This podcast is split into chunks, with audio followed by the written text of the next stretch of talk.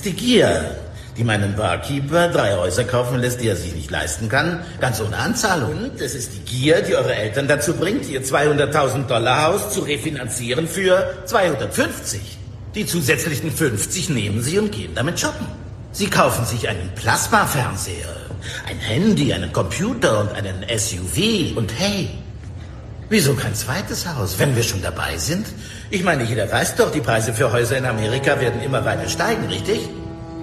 Und es war Gier, die die Regierung nach dem 11. September veranlasst hat, den Leitzins auf 1% zu senken. Damit wir alle wieder shoppen gehen können. Und sie haben schicke Namen erfunden für Billionen an Kreditleistungen. CMOs, CDOs, SIVs, ABSs. Ganz ehrlich, ich schätze, es gibt vielleicht 75 Menschen auf der Welt, die wissen, was das ist. Ich sage euch, was das ist. Das sind MVWs. Massenvernichtungswaffen. Und weil ihr da draußen keinen Bock mehr auf sowas habt, seid ihr bei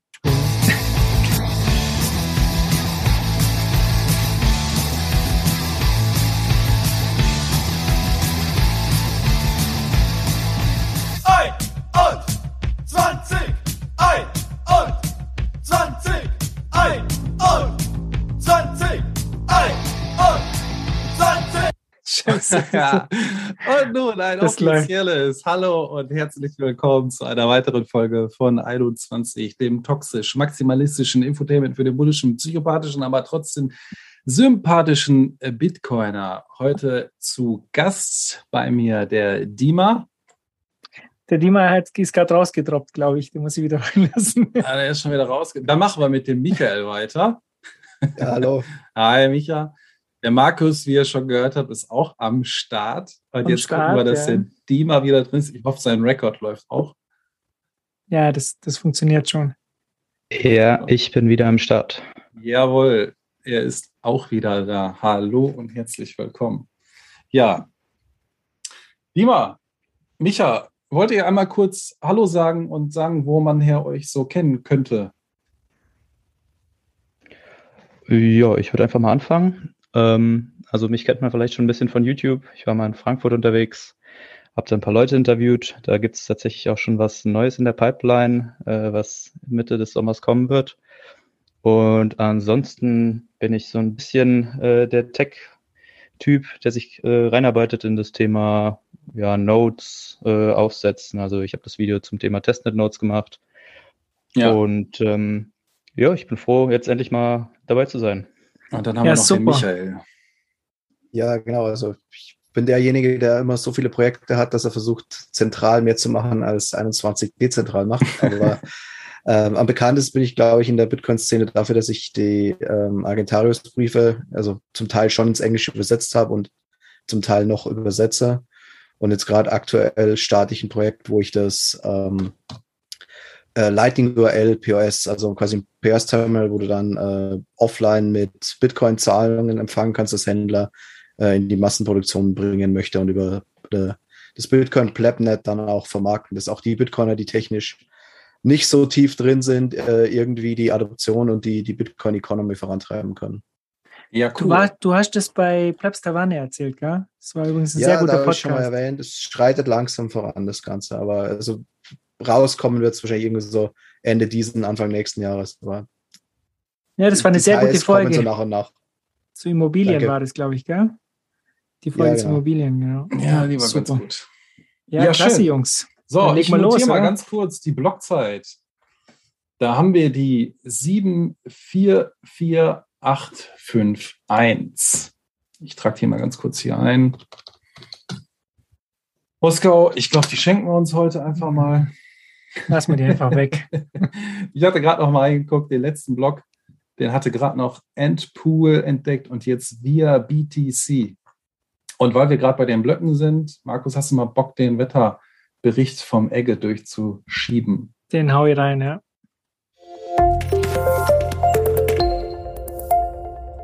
Hallo und herzlich willkommen zum Blog Report von heute. Während draußen die Sonne scheint, sollte man im Bitcoin-Mempool doch eher seine Regenjacke rauskramen. Zurzeit wartet ein knapp 15 WMB großer Backlog auf Bestätigung. Verursacht wurde dieser Transaktionsstau durch das heute untypisch langsame Mining-Netzwerk, welches zwischen 12.30 Uhr und 13.30 Uhr nicht einen einzigen Block fand. Wer nun dennoch eine schnelle Bestätigung seiner Transaktion braucht, der muss schon 25 Sets pro V-Byte einplanen, was bei einer handelsüblichen Transaktion ungefähr 2700 Satoshis sind. Auch wenn es heute etwas langsamer ist, hat das Bitcoin Mining Netzwerk über die letzten sieben Tage insgesamt 988 Blöcke gefunden. Dies entspricht einer durchschnittlichen Blockdauer von ca. 10 Minuten und 12 Sekunden. Ob das Netzwerk noch vor dem nächsten Retargeting in 1058 Blöcken zurück zu dieser Geschwindigkeit findet, bleibt allerdings abzuwarten. Bis zum nächsten Blog Report. Stay safe.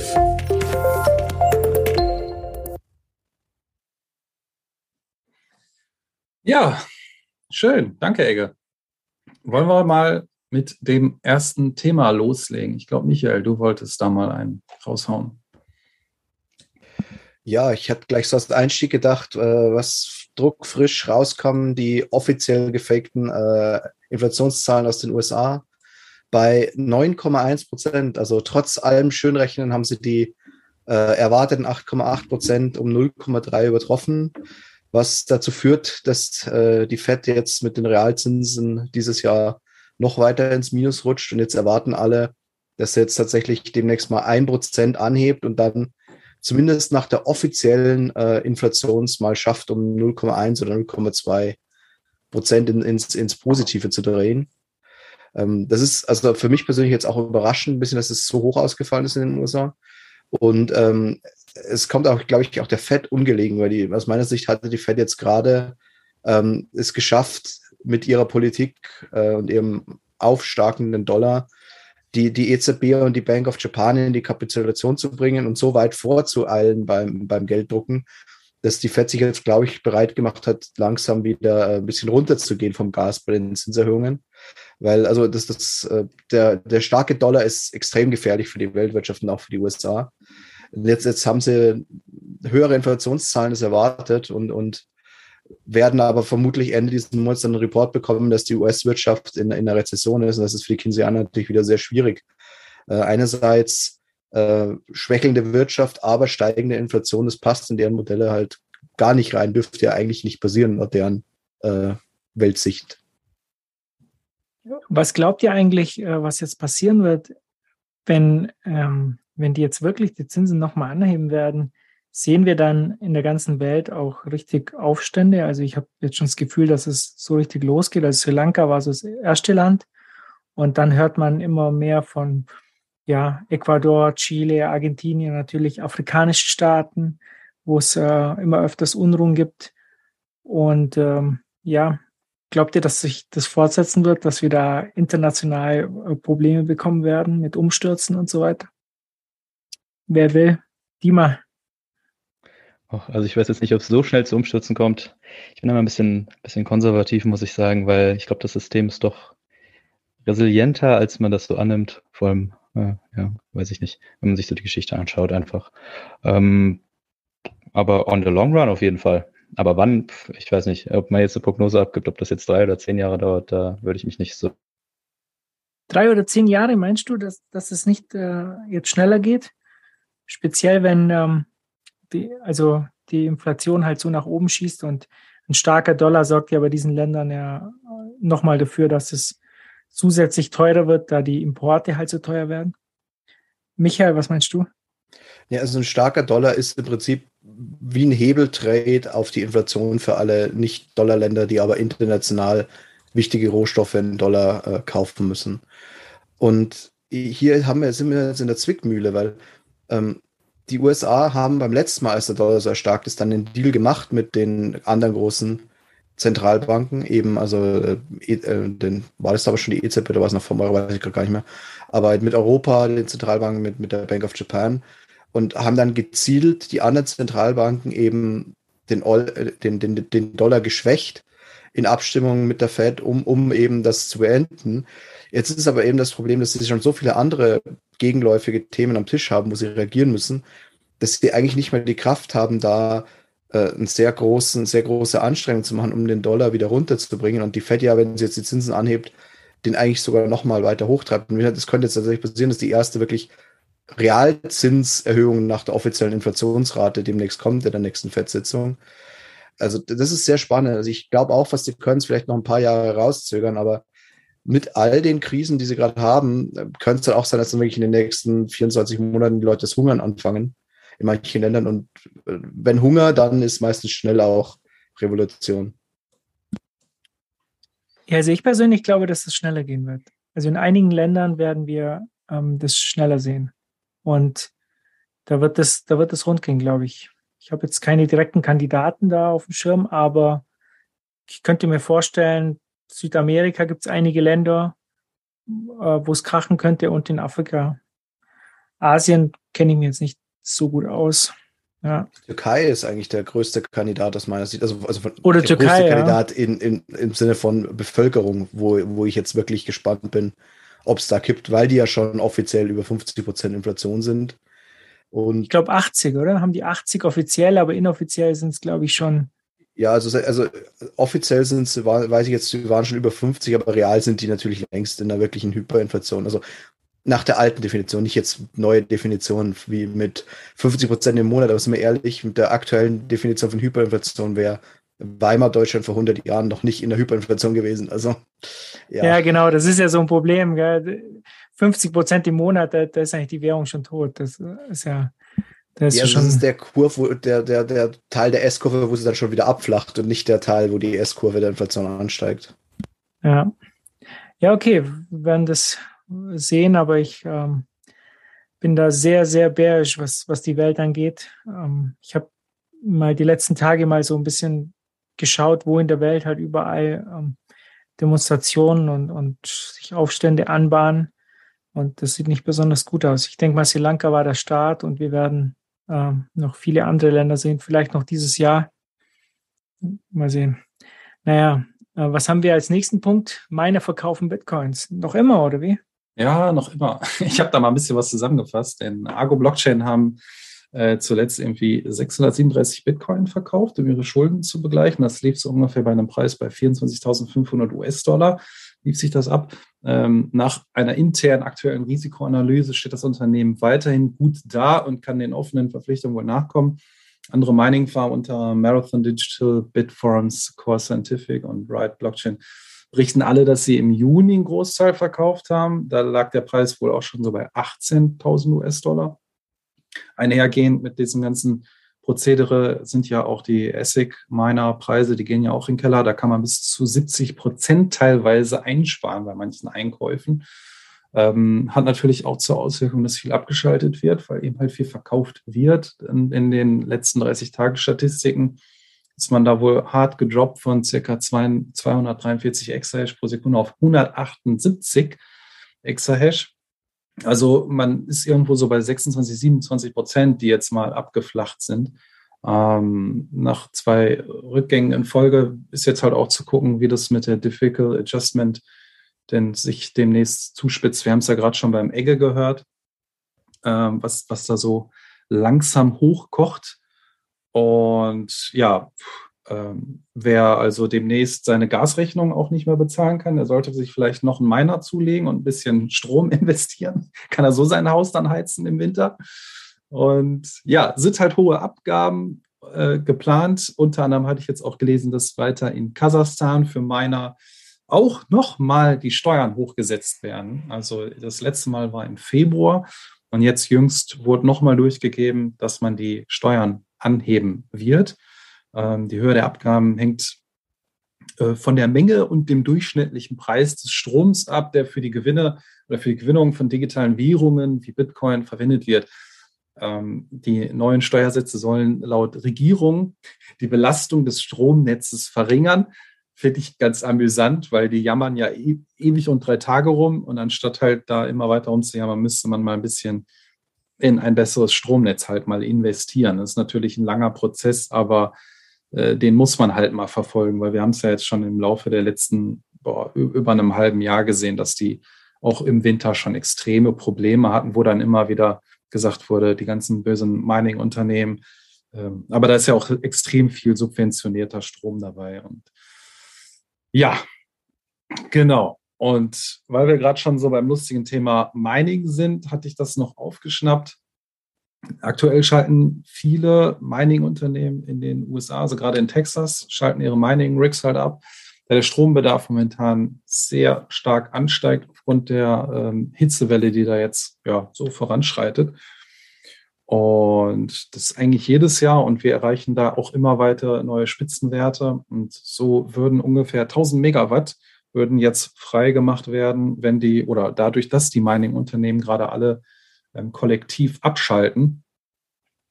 Äh, wenn ich mich nicht irre, sind wir also bei ungefähr ein bisschen weniger als einer Leistung von einem mittleren Atomkraftwerk, was da also wieder zur Verfügung gestellt wird. Aber wir hatten das ja auch schon in der Vergangenheit berichtet, dass gerade in Texas die Mining-Unternehmen, hast du also so Riot Blockchain, Argo Blockchain und Core Scientific, die sich ja schon darauf geeinigt haben, wenn es Probleme gibt, dann werden die auf jeden Fall abschalten, weil es bringt ja auch nichts, das Stromnetz ähm, ja, zu destabilisieren, indem man halt einfach weiterfährt und macht und tut. Ähm, ja, aber die Unternehmen haben bereits Schwierigkeiten, ihre Schulden, ja, ihren, ihren Schulden nachzukommen. Also müssen die sowieso gucken, dass sich das momentan noch für sie lohnt, überhaupt Mining zu betreiben. Und ja, das hat natürlich auch Auswirkungen auf deren Aktienkurse. Die krachen auch momentan richtig nach unten und leiden wohl so knapp 75 Prozent äh, knallt nach unten. Und ja, mal schauen, wie viele Geräte nach dem heißen Sommer auch wieder an den Start gehen in, den, in Texas. Also es ist schon, ja. ja aber es ist schon eine gute Geschichte. Also ich finde das immer gut. Meine Capitulation gab es in den letzten Malen auch. Es ist halt einfach ganz normal, der Markt bereinigt ja. sich. Leute, die die Alles halt ohne Badehose schwimmen. Bailouts. Genau. Aber ist das Demon Brother, aber ohne Bailouts. Zeigen wir nicht gerade in Texas, dass es eben so funktioniert, wie gesagt. Man muss die Erneuerbaren eben so weit ausbauen, dass man ein Vielfaches dessen hat äh, an Spitzenleistung, was man braucht. Natürlich braucht man zu einem Teil dann auch Speicher, aber man braucht eben auch Last, die dann in der Spitze den Strom abnimmt, wenn zu viel da ist und die vom Netz gehen kann. Und das ist einfach genau die These. Ne? Bitcoin fördert die erneuerbaren Energien und tut, was es soll. Es wird die Energie knapp, Bitcoin-Miner gehen vom Netz. Aber also es gibt ja auch, habe ich letztens einen interessanten äh, Gesetzesauszug gel äh, gelesen aus New York. Da, New York hat ja jetzt einen Mining-Ban verabschiedet. Der Mining-Ban sagt aber explizit, er gilt nur für Bitcoin-Miner, die hinter dem Strommeter betrieben werden. Also wenn, wenn äh, das Geld knapp wird für den Strom, dann äh, in New York zumindest äh, scheint die Einladung zu sein, dann halt den, den Bitcoin-Miner einfach an den Zähler vom Nachbarn klemmen, also oder direkt an, den, an die Oberspannungsleitung und fertig. Ja, Politiker halt wieder. Naja. Aber ich denke mal, das ist eine ganz normale Entwicklung. Ähm, was haben wir noch für Themen? Bitcoin Core-Entwickler tritt zurück. Lass mir genau. Der Peter ich weiß nicht, Willy, Willer, Willer äh, hat seinen ja, Maintenance-Status halt aufgehoben. Ne? Er tritt da wohl erstmal ähm, zurück, wird sich aber auch nicht ganz verabschieden. Also Code soll weiterhin beigesteuert werden und bei Chaincode Labs soll er wohl auch eine wichtige Rolle einnehmen in Zukunft. Ähm, wir haben das ja jetzt in den letzten Jahren immer so ein bisschen beobachtet, dass einige schon Langzeitentwickler äh, Core-Maintainer, dass sie zurücktreten, teilweise auch, weil sie halt ja mit ihrem klaren Namen irgendwie erkennbar sind. Ja, aber darum ähm, geht es hier nicht. Also ähm, nee, der, kurz um einzugrätschen, also er ist ja dieses Bitcoin ähm, Maintainer ist ja mehr so ein Hausmeisterjob. Ja, also genau. Nicht um das jetzt, äh, das hat das hat ein Bitcoin Core Maintainer auch selber gesagt halt. Ja. Das ist halt sehr viel, ähm, ja, ja Anfragen sehr viel Arbeit, ne? so ein bisschen, genau. Und ähm, er hat ja, glaube ich, äh, eh schon, er wird ganz normal in Bitcoin weiterarbeiten und er hat ja schon eine Nachfolgerin. Und ähm, das Interessante an ihr ist halt, ähm, die Gloria muss man halt, glaube ich, genau, die muss man nicht mehr mhm. verpixeln dann, wenn ARD wieder die bösen äh, Bitcoin-Entwickler zeigt. Die kann man auf jeden Fall herzeigen. Ja, ich habe auch noch ein, äh, ein klein, kleines, Darf man das sagen, oder? Interview. Darf man das heutzutage sagen? Das ist böse sexistisch, aber wir sind ja sowieso äh, toxische Psychopathen. Okay, dann ist ja okay, ja. Ja, wir haben es ja gesehen bei Jonas Schnelli, glaube ich, dass er auch schon sagte, dass er die ein oder andere Klage da am Hals hat oder ähm, der gute Crack, der äh, probiert da ja auch immer wieder ein bisschen mitzumischen. Also der ein oder andere in dem Space wird natürlich schon drangsaliert, weil er halt ja auch greifbar, greifbar gemacht wurde in den letzten Jahren. Ne? Und dann haben irgendwann die Leute ja auch keinen kein Nerv mehr. Jetzt halt bei der Geschichte, okay, du bist halt, der, wie du schon sagtest, der Hausmeister vom Dienst und nach mehreren Jahren willst du einfach wahrscheinlich auch noch mal was anderes machen. Es und gibt ja auch einige, die noch da sind. Also von daher so ein Wechsel ist vielleicht gar nicht mal schlecht. Ähm, ja. Alles gut. Ähm, was haben wir noch? Äh, Bitcoin-Börse Mount Gox beginnt mit Entschädigungen. ja, ich hatte das äh, gesehen, also so ungefähr zurückblickend 2014 irgendwie roundabout 850.000 Bitcoin sind da ja abhanden gekommen, mysteriöserweise. Äh, nun 2022 wird anscheinend den Geschädigten Anteil wieder erstattet. Da heißt es in einem offiziellen Insolvenz- oder Dokument von dem Insolvenzverwalter. Ähm, die Treuhänder für die Sanierung bereitet derzeit die Rückzahlung in Übereinstimmung mit dem genehmigten Sanierungsplan vor. Also wir reden da ungefähr von 150.000 Bitcoin, die da jetzt ausgegeben werden sollen. Also kommt natürlich nicht ansatzweise an die eigentliche Summe dran, aber die Leute, die einen Teil wiederkriegen, dürften sich schon doch freuen. Ähm, ich, ich habe halt gelesen, dass hm. man sich das Ganze entweder in Fiat-Shitcoin auszahlen kann oder in Bitcoins. Und jetzt ist halt die Frage, dumpen die das dann auf den Markt ja, oder, ja, ja. Äh, äh, oder ich, verkaufen die das OTC wahrscheinlich eher?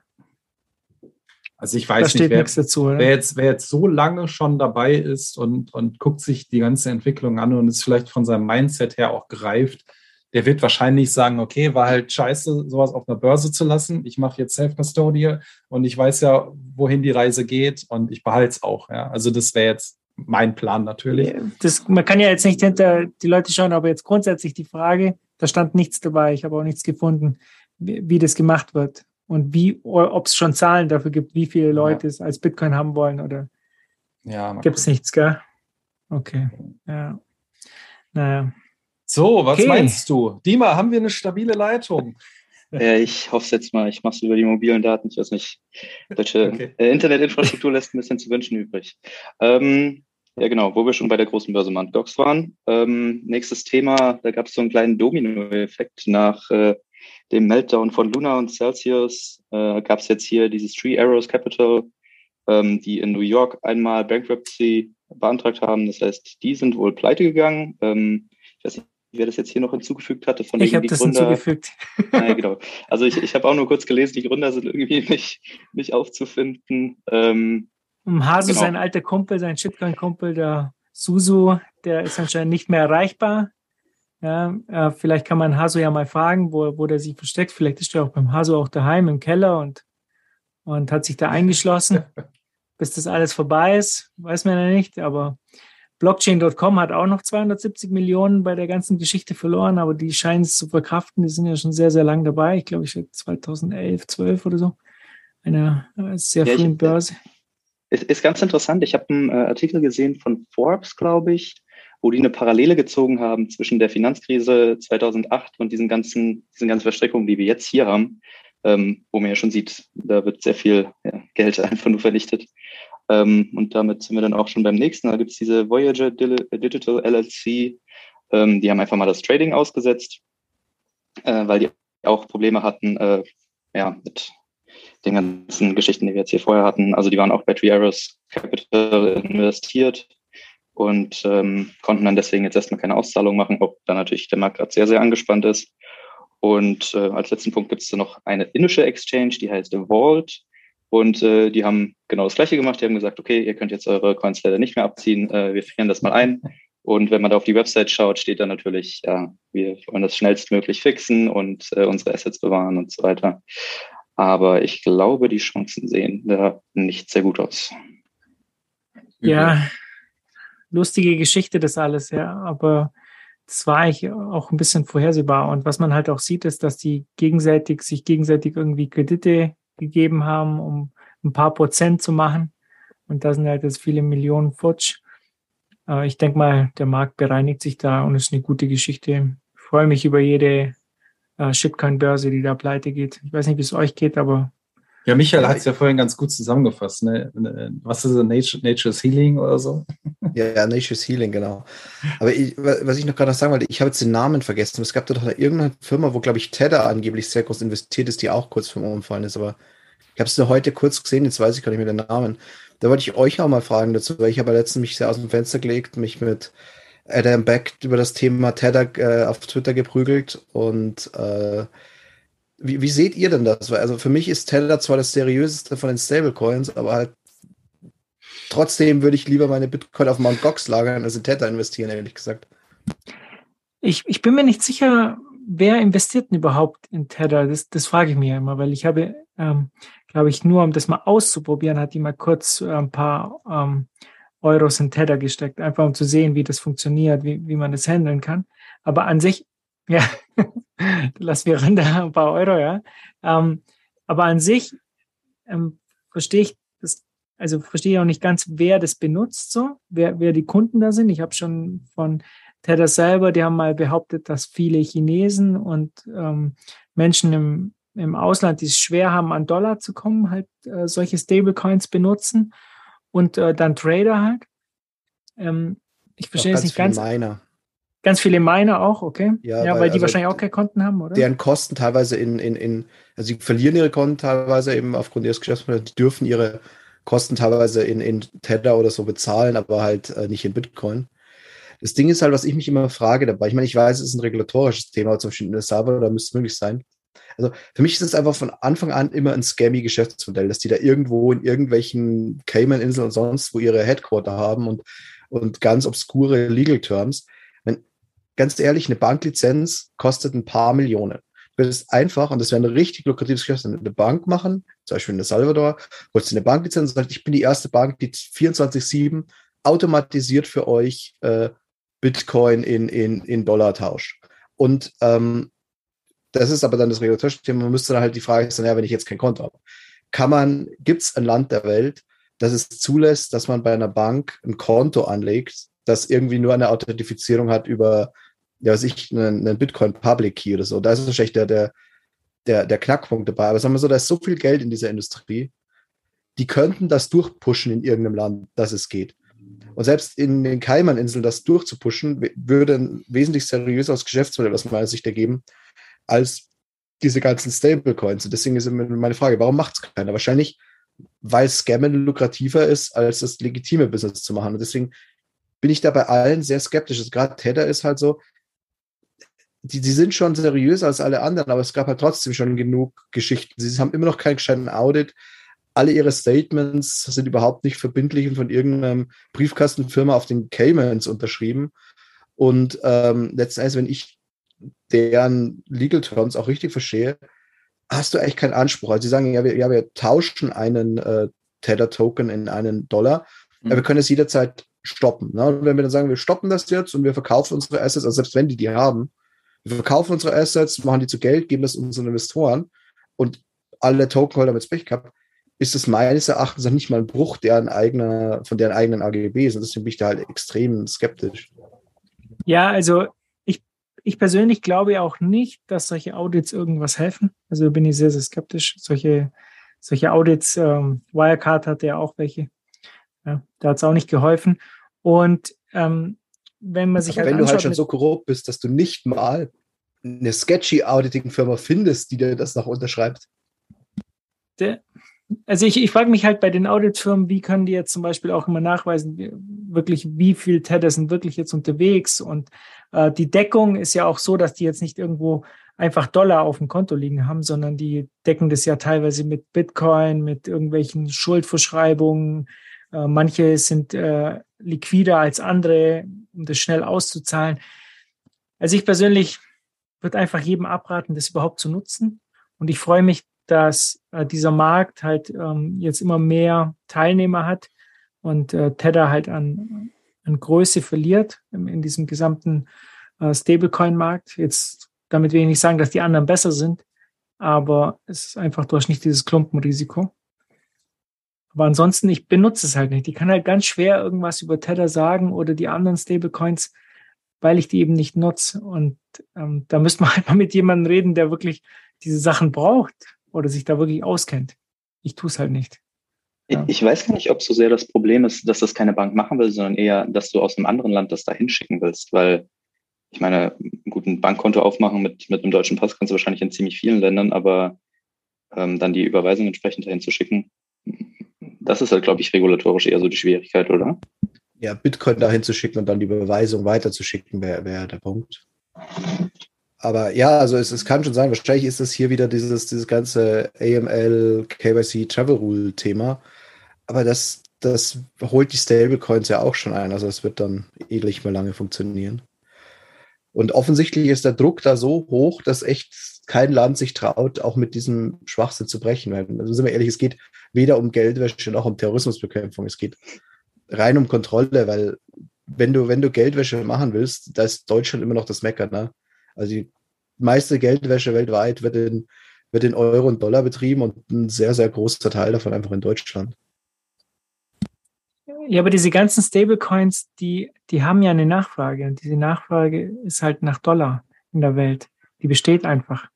Und ich habe das schon öfters mitbekommen, dass Leute halt fragen, hey, wie kann ich, ähm, wie kann ich eigentlich ein äh, Fremdwährungskonto aufmachen, um Dollar zu kaufen?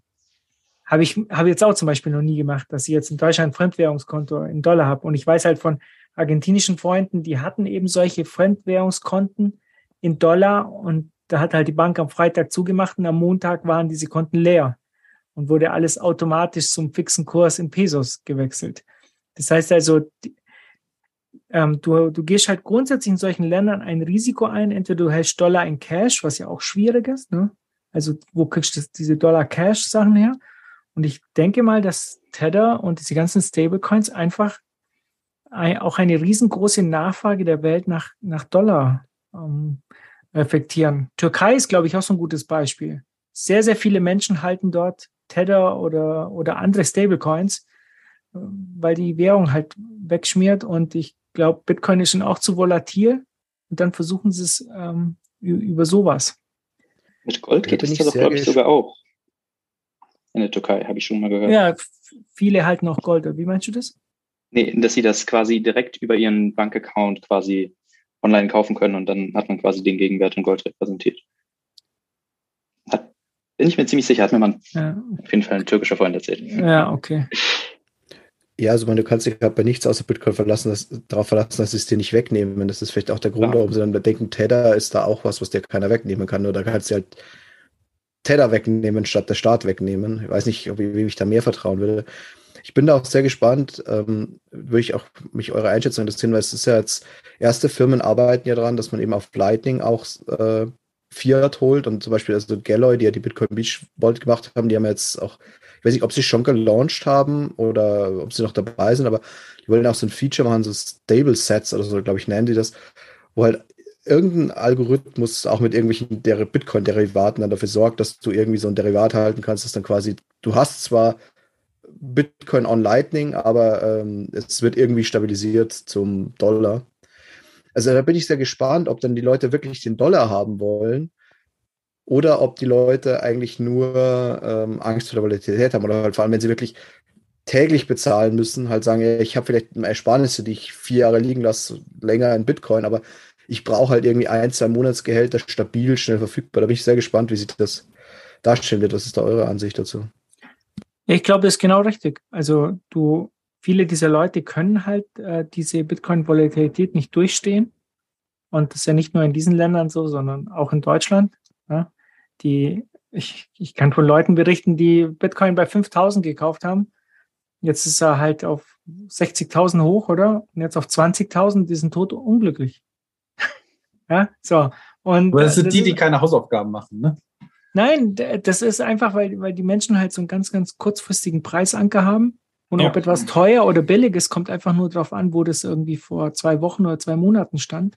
Wenn sie überhaupt, wenn sie überhaupt so weit zurückdenken wie zwei Monate.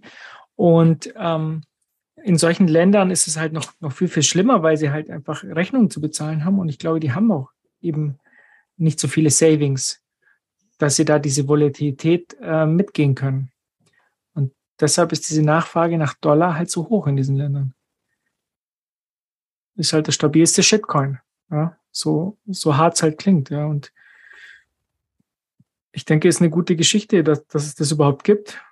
Ähm, ja, wir werden sehen, aber ich, ich sage halt auch, wir werden wahrscheinlich noch einige dieser Firmen sehen, die, die halt die Parität verlieren oder halt auch direkt pleite gehen. Mhm. Ja, so, ich glaube, das verstehen halt auch viele Leute nicht. Es gibt ja sehr viele auch Goldbugs, die dann immer sagen, ja, äh, Bitcoin ist zu volatil und äh, Bitcoin, äh, das, das geht immer runter und schwankt und das ist deswegen kein Inflation Hedge, weil es jetzt auch gerade momentan unten ist. Was die Leute aber besehen ist, in äh, Weimarer Papiermarktgewässern ist Gold schlimmer volatil gewesen in den 20er Jahren oder Anfang der 20er als, als Bitcoin. Das ging teilweise in einem Monat 200 Prozent rauf, dann wieder runter zum Vormonat um minus 20, minus 30 Prozent. Und da haben sich dann auch viele Leute rausschütten lassen. Das ist natürlich auch eingezogen worden und erst, erst quasi, sollte man es freiwillig der Regierung geben, dann wurde ein bisschen mehr Druck ausgeübt. Also insofern verhält sich der Bitcoin ja eigentlich wie, wie damals Gold, aber Gold verhält sich nicht mehr in diesem hochinflationären äh, Umfeld nicht mehr so wie Gold damals. Es wird natürlich sehr manipuliert, aber vielleicht ist das auch ein Zeichen, dass Gold einfach tatsächlich eben nicht mehr das härteste Geld ist und das Gold so langsam auch diesen, diese, diese Vormachtstellung verliert, weil eben im digitalen Zeitalter es bessere Lösungen gibt und weil die Leute, viele Leute halt wissen, dass Gold immer konfisziert wird, dass es manipuliert wird, dass man nie weiß, wie viel da ist. Und da beim Thema Gold ist jetzt eben auch der Punkt. Ne? Also äh, Peter Schiff, unser Lieblings-Anti-Bitcoiner, der ist jetzt selbst Opfer geworden. Also er hat ja eine Bank oder hatte, ich bin mir nicht ganz sicher. Jetzt ist ihm ah. zugemacht worden in Puerto Rico. Die ist noch nicht zugemacht worden. Ist ein bisschen so, die, was, was gibt es da? Dieses unterkapitalisiert, sagen sie, oder? Es ist irgendwie eine Schwere. Ich glaube, es ist momentan alles eingefroren, so wie ich das verstanden habe. Aber ja, der Witz ist, also er hat uns der Salty auf Twitter wohl gesagt, dass er gefragt hat, er würde sie sogar gegen Bitcoin verkaufen, die Bank. Hauptsache, er darf sie überhaupt verkaufen. Aber also das, das finde ich auch so faszinierend, weil er, er hat ja Geld eigentlich schon sehr gut verstanden, aber er hat irgendwie so diese fixe Idee, dass es irgendwie was Materi äh, ein physisches Material sein muss, um Geld sein zu können. Und selbst jetzt, wo sie ihm seine Bank wegnehmen oder halt seine Bank einfach willkürlich schließen, sieht das immer noch nicht. Also ich frage mich da auch wirklich, was es bei, was es bei, bei Peter Schiff braucht. Ob müssen sie ihm sein Gold auch wegnehmen, bevor er Bitcoin kauft? Oder aber also die Preis wird Peter Schiff Bitcoin kaufen? Also die Aufsichtsbehörde lässt ja auch gerade den Verkauf nicht zu, obwohl er angeblich einen Käufer hat für seine Bank, sagt er. Und nachdem er das gesagt hat auf Twitter, dass er auch äh, für Bitcoin verkaufen würde, war das ja mehr oder weniger ironisch gemeint, weil er sagt ja auch, ich hatte mir das Zitat nämlich noch notiert, bei Bitcoin müssen Sie sich keine Sorgen machen, dass Ihre Bank geschlossen wird, sondern nur, dass der Marktwert Ihrer Bitcoin abstürzt. Ja, also der, es gibt ja viele, es gibt ja viele Österreicher oder Anhänger der österreichischen Schule. Ich glaube, Peter Schiff bezeichnet sich auch als so einer, die halt so mhm. grundlegende Dinge nicht verstanden haben, wie zum Beispiel Wert ist subjektiv. Ne? Und dass nur Dinge einen Wert haben können, die du irgendwie in der Hand halten kannst oder solch, so, solche Sachen. Ähm, das ist ja, ja was, das ist ja ein Thema, wo wir uns auch schon öffentliche Diskussionen drüber gestritten haben. Also ich mit dem, mit dem Fab und dem, dem Scala äh, und dem Daniel Wingen, dass eben da die, die österreichische Schule, es gibt viele Bitcoin, die sind pro österreichische Schule und äh, viele, die legen es halt so aus, dass es eben aufgrund des Regressionstheorems von, von Mises eben und überhaupt auch nicht nur das Regressions, sondern auch wie Mises Geld erklärt. Und da kritisiere ich zum Beispiel Mises und sage, na, also Mises hat da für mich einfach ein paar Fehler gemacht. Ähm, das verleitet die Austrians halt dazu, äh, dann viele zu sagen, ja, es ist nur Gold und, und Bitcoin kann kein Geld sein. Das ist auch sehr interessant, in diesen ganzen Diskussionen, also selbst wenn man sich schon geeinigt hat, man findet den und den Ökonomen gut, wie jetzt Mises, dann die Details, wo man mit ihm übereinstimmt oder nicht und wie ihn jeder interpretiert. Also selbst die Leute, die sagen, ich finde Mises super toll, ich habe Mises gelesen, haben teilweise zu, zum Thema Bitcoin dann entgegengesetzte Meinungen, wie denn Mises auf das Thema anzuwenden ist. Also das ist, das ist schon manchmal echt faszinierend, dass selbst Leute, die Geld irgendwie ziemlich gut verstanden haben und Ökonomie ziemlich gut verstanden haben, dann komplett auseinandergeht von der Meinung, teilweise selbst auseinanderzugehen, was denn ein gewisser Ökonom historisch für eine Ansicht hatte. Also es ist da, auf einen Nenner zu kommen, ist irgendwie echt fast unmöglich bei dem Thema.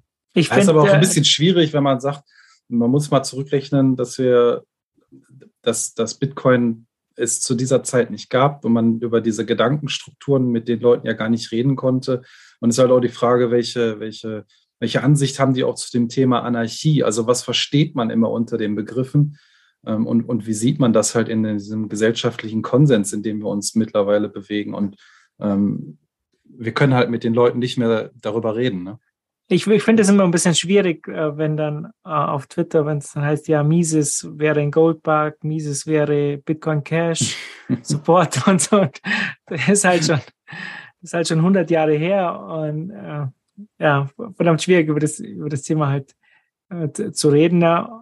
Ähm, und es gibt halt auch andere Leute, zum Beispiel für mich einer der, der größten Österreicher, die, die noch leben, ist Rahim und Rahim hat Bitcoin halt schon verstanden.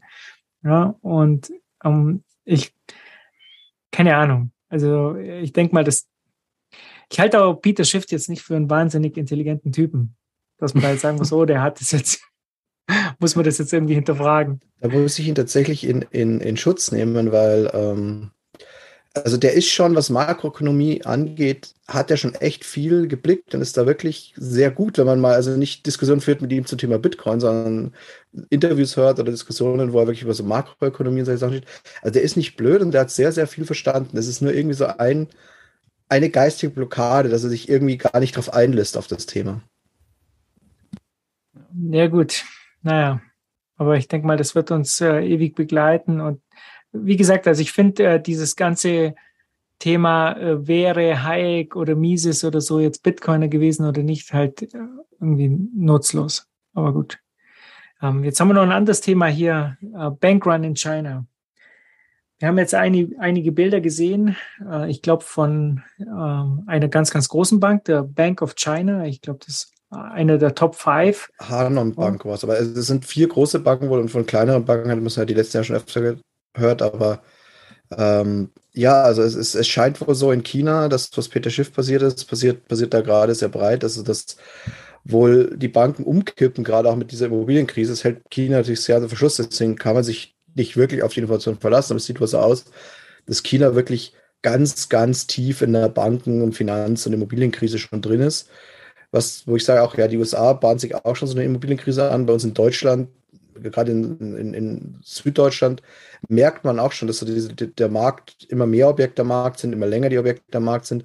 Dass klar die ganz lukrativen Top-Objekte immer noch steigen im Preis, aber dass so die, die nicht so schönen Häuser, die zuletzt in den letzten paar Jahren eigentlich wirklich, die gingen online und zack, waren sie weg. Und jetzt ähm, langsam fällt da tatsächlich der, der, der Preis bei denen. Und das ist, das ist schon, das ist schon sehr äh, äh, spannend. Also da, ja, nicht für den Immobilienmarkt nicht so eine schöne Situation. Äh, jetzt aber nochmal zurück zu China. Ähm, ich habe jetzt auch ja äh, Philipp ähm, ähm, Matthijs, habe ich gefragt, wie es denn da ausschaut. Und er ist sich da auch nicht ganz sicher, weil die letzten Jahre gab es dann öfters solche Bilder dass, ähm, dass Leute Banken gestürmt haben und dann war es doch halt nur lokal, wo typisch China, Korruption und so weiter. Da bin ich jetzt mal gespannt, weil es gibt ja viele Leute, die diesen Immobilien, diese Immobilienblase ähm, zu platzen sehen und äh, solche, solche Bankruns vorhersagen. Aber das machen die halt schon seit vielen, vielen Jahren und lagen da nicht richtig. Ne? Ich denke da zum Beispiel an Kyle Bass, der, glaube ich, lange Jahre ähm, äh, lange Jahre wegen Japan rumgetan hat und äh, dann ähm, auf China gegangen ist und da nicht richtig lag. Aber ich glaube, es, der Zeitpunkt ist verdammt schwierig. Ja? Sowas kann halt auch mal zehn Jahre länger dauern, wie du es halt annimmst. Ne? Dass du halt sagst, okay, jetzt, die müssten jetzt bald in den nächsten Monaten äh, pleite gehen, aber das dauert dann doch viel, viel länger. Und da bin ich mir jetzt nicht sicher in China und man kriegt halt auch kaum Informationen. Das, äh, dieser Überwachungsstaat ähm, funktioniert äh, ganz gut eigentlich. Was meint ihr? Vielleicht auch ganz interessant, in Deutschen habe ich jetzt von einer Bekannten gehört, die bei einer Bank arbeitet, dass jetzt wurden ja vor kurzem die, die Bauzinsen nochmal erhöht oder gibt es jetzt noch ein paar Restkontingente, mhm. glaube ich, für Juli. Aber die haben denen wirklich noch die Tür eingerannt, weil die Nachfrage doch noch sehr, sehr hoch ist. Also das sind meistens nicht die klassischen Häuslebäuer, aber das fand ich schon noch immer noch ganz interessant. Und äh, ich hatte jetzt auch in der Vergangenheit, da jetzt das Thema Inflation und so weiter immer weiter aufkommt, äh, finde ich das ganz ähm, ja, amüsant eigentlich, dass die Leute jetzt auf einen zukommen, weil sie wissen, okay, du bist der Bitcoiner und äh, sagen hier, äh, ich hätte gerne auf zwei bis drei Jahre mal eine Empfehlung, äh, ob das was ist. Dann sage ich halt, äh, gut, da kann ich, kann ich euch jetzt nichts Genaues empfehlen, aber ähm, die Leute sind sehr unsicher, was sie mit ihrem Geld machen sollen, weil sie wollen es natürlich nicht behalten. Ähm, Aktien ist auch nicht so das richtige Thema, Haus ist auch nicht so das, richtige Thema. Also ich tue mir da schwer, überhaupt eine Empfehlung auszusprechen und ich will aber auch nicht, dass sie am Ende dann sagen, ja gut, dann behalten wir das Geld halt einfach auf der Bank. Wie, wie geht ihr bei sowas vor? Also ich habe das auch mehrmals schon gehabt als Thema und ähm, dann versuche ich den Leuten so einen, so einen großen Überriss über das Gesamtbild zu geben, ja, dass das halt zurzeit halt die Kontraktion stattfindet, dass die Zentralbanken halt damit drohen, halt die Zinsen anzuheben und die Banken halt schon die Zinsen anheben, weil die Inflation so hoch ist. Ne? Also ich sehe auch in meinem Umfeld drei Prozent Bauzins oder schon drüber. Äh, viele, die bauen wollten, haben dieses Vorhaben jetzt ähm, aufgegeben oder wollen halt ein bisschen warten, weil die Problematik ist halt, der Bauzins ist auf drei Prozent. Gleichzeitig sind die Handwerksfirmen voll und haben hohe äh, Einkaufskosten, Materialkosten, die sie jetzt praktisch den Häuselbauern auch noch weitergeben. Das heißt also, auf der einen Seite steigt der Zins und auf der anderen Seite steigt sogar noch der Hauspreis, ja, weil die einfach im Einkauf ähm, so teure Materialien haben. Und das lä lässt natürlich jetzt den Markt austrocknen. Das werden wir, glaube ich, sehen in nächster Zeit. Aber die Menschen fragen halt, okay, was sollen wir jetzt tun? Ne? Bitcoin ist so gefallen, sollen wir in Bitcoin einsteigen? Ich sage halt immer das Gleiche, kauft halt monatlich oder wöchentlich, stack stats, uh, stay humble.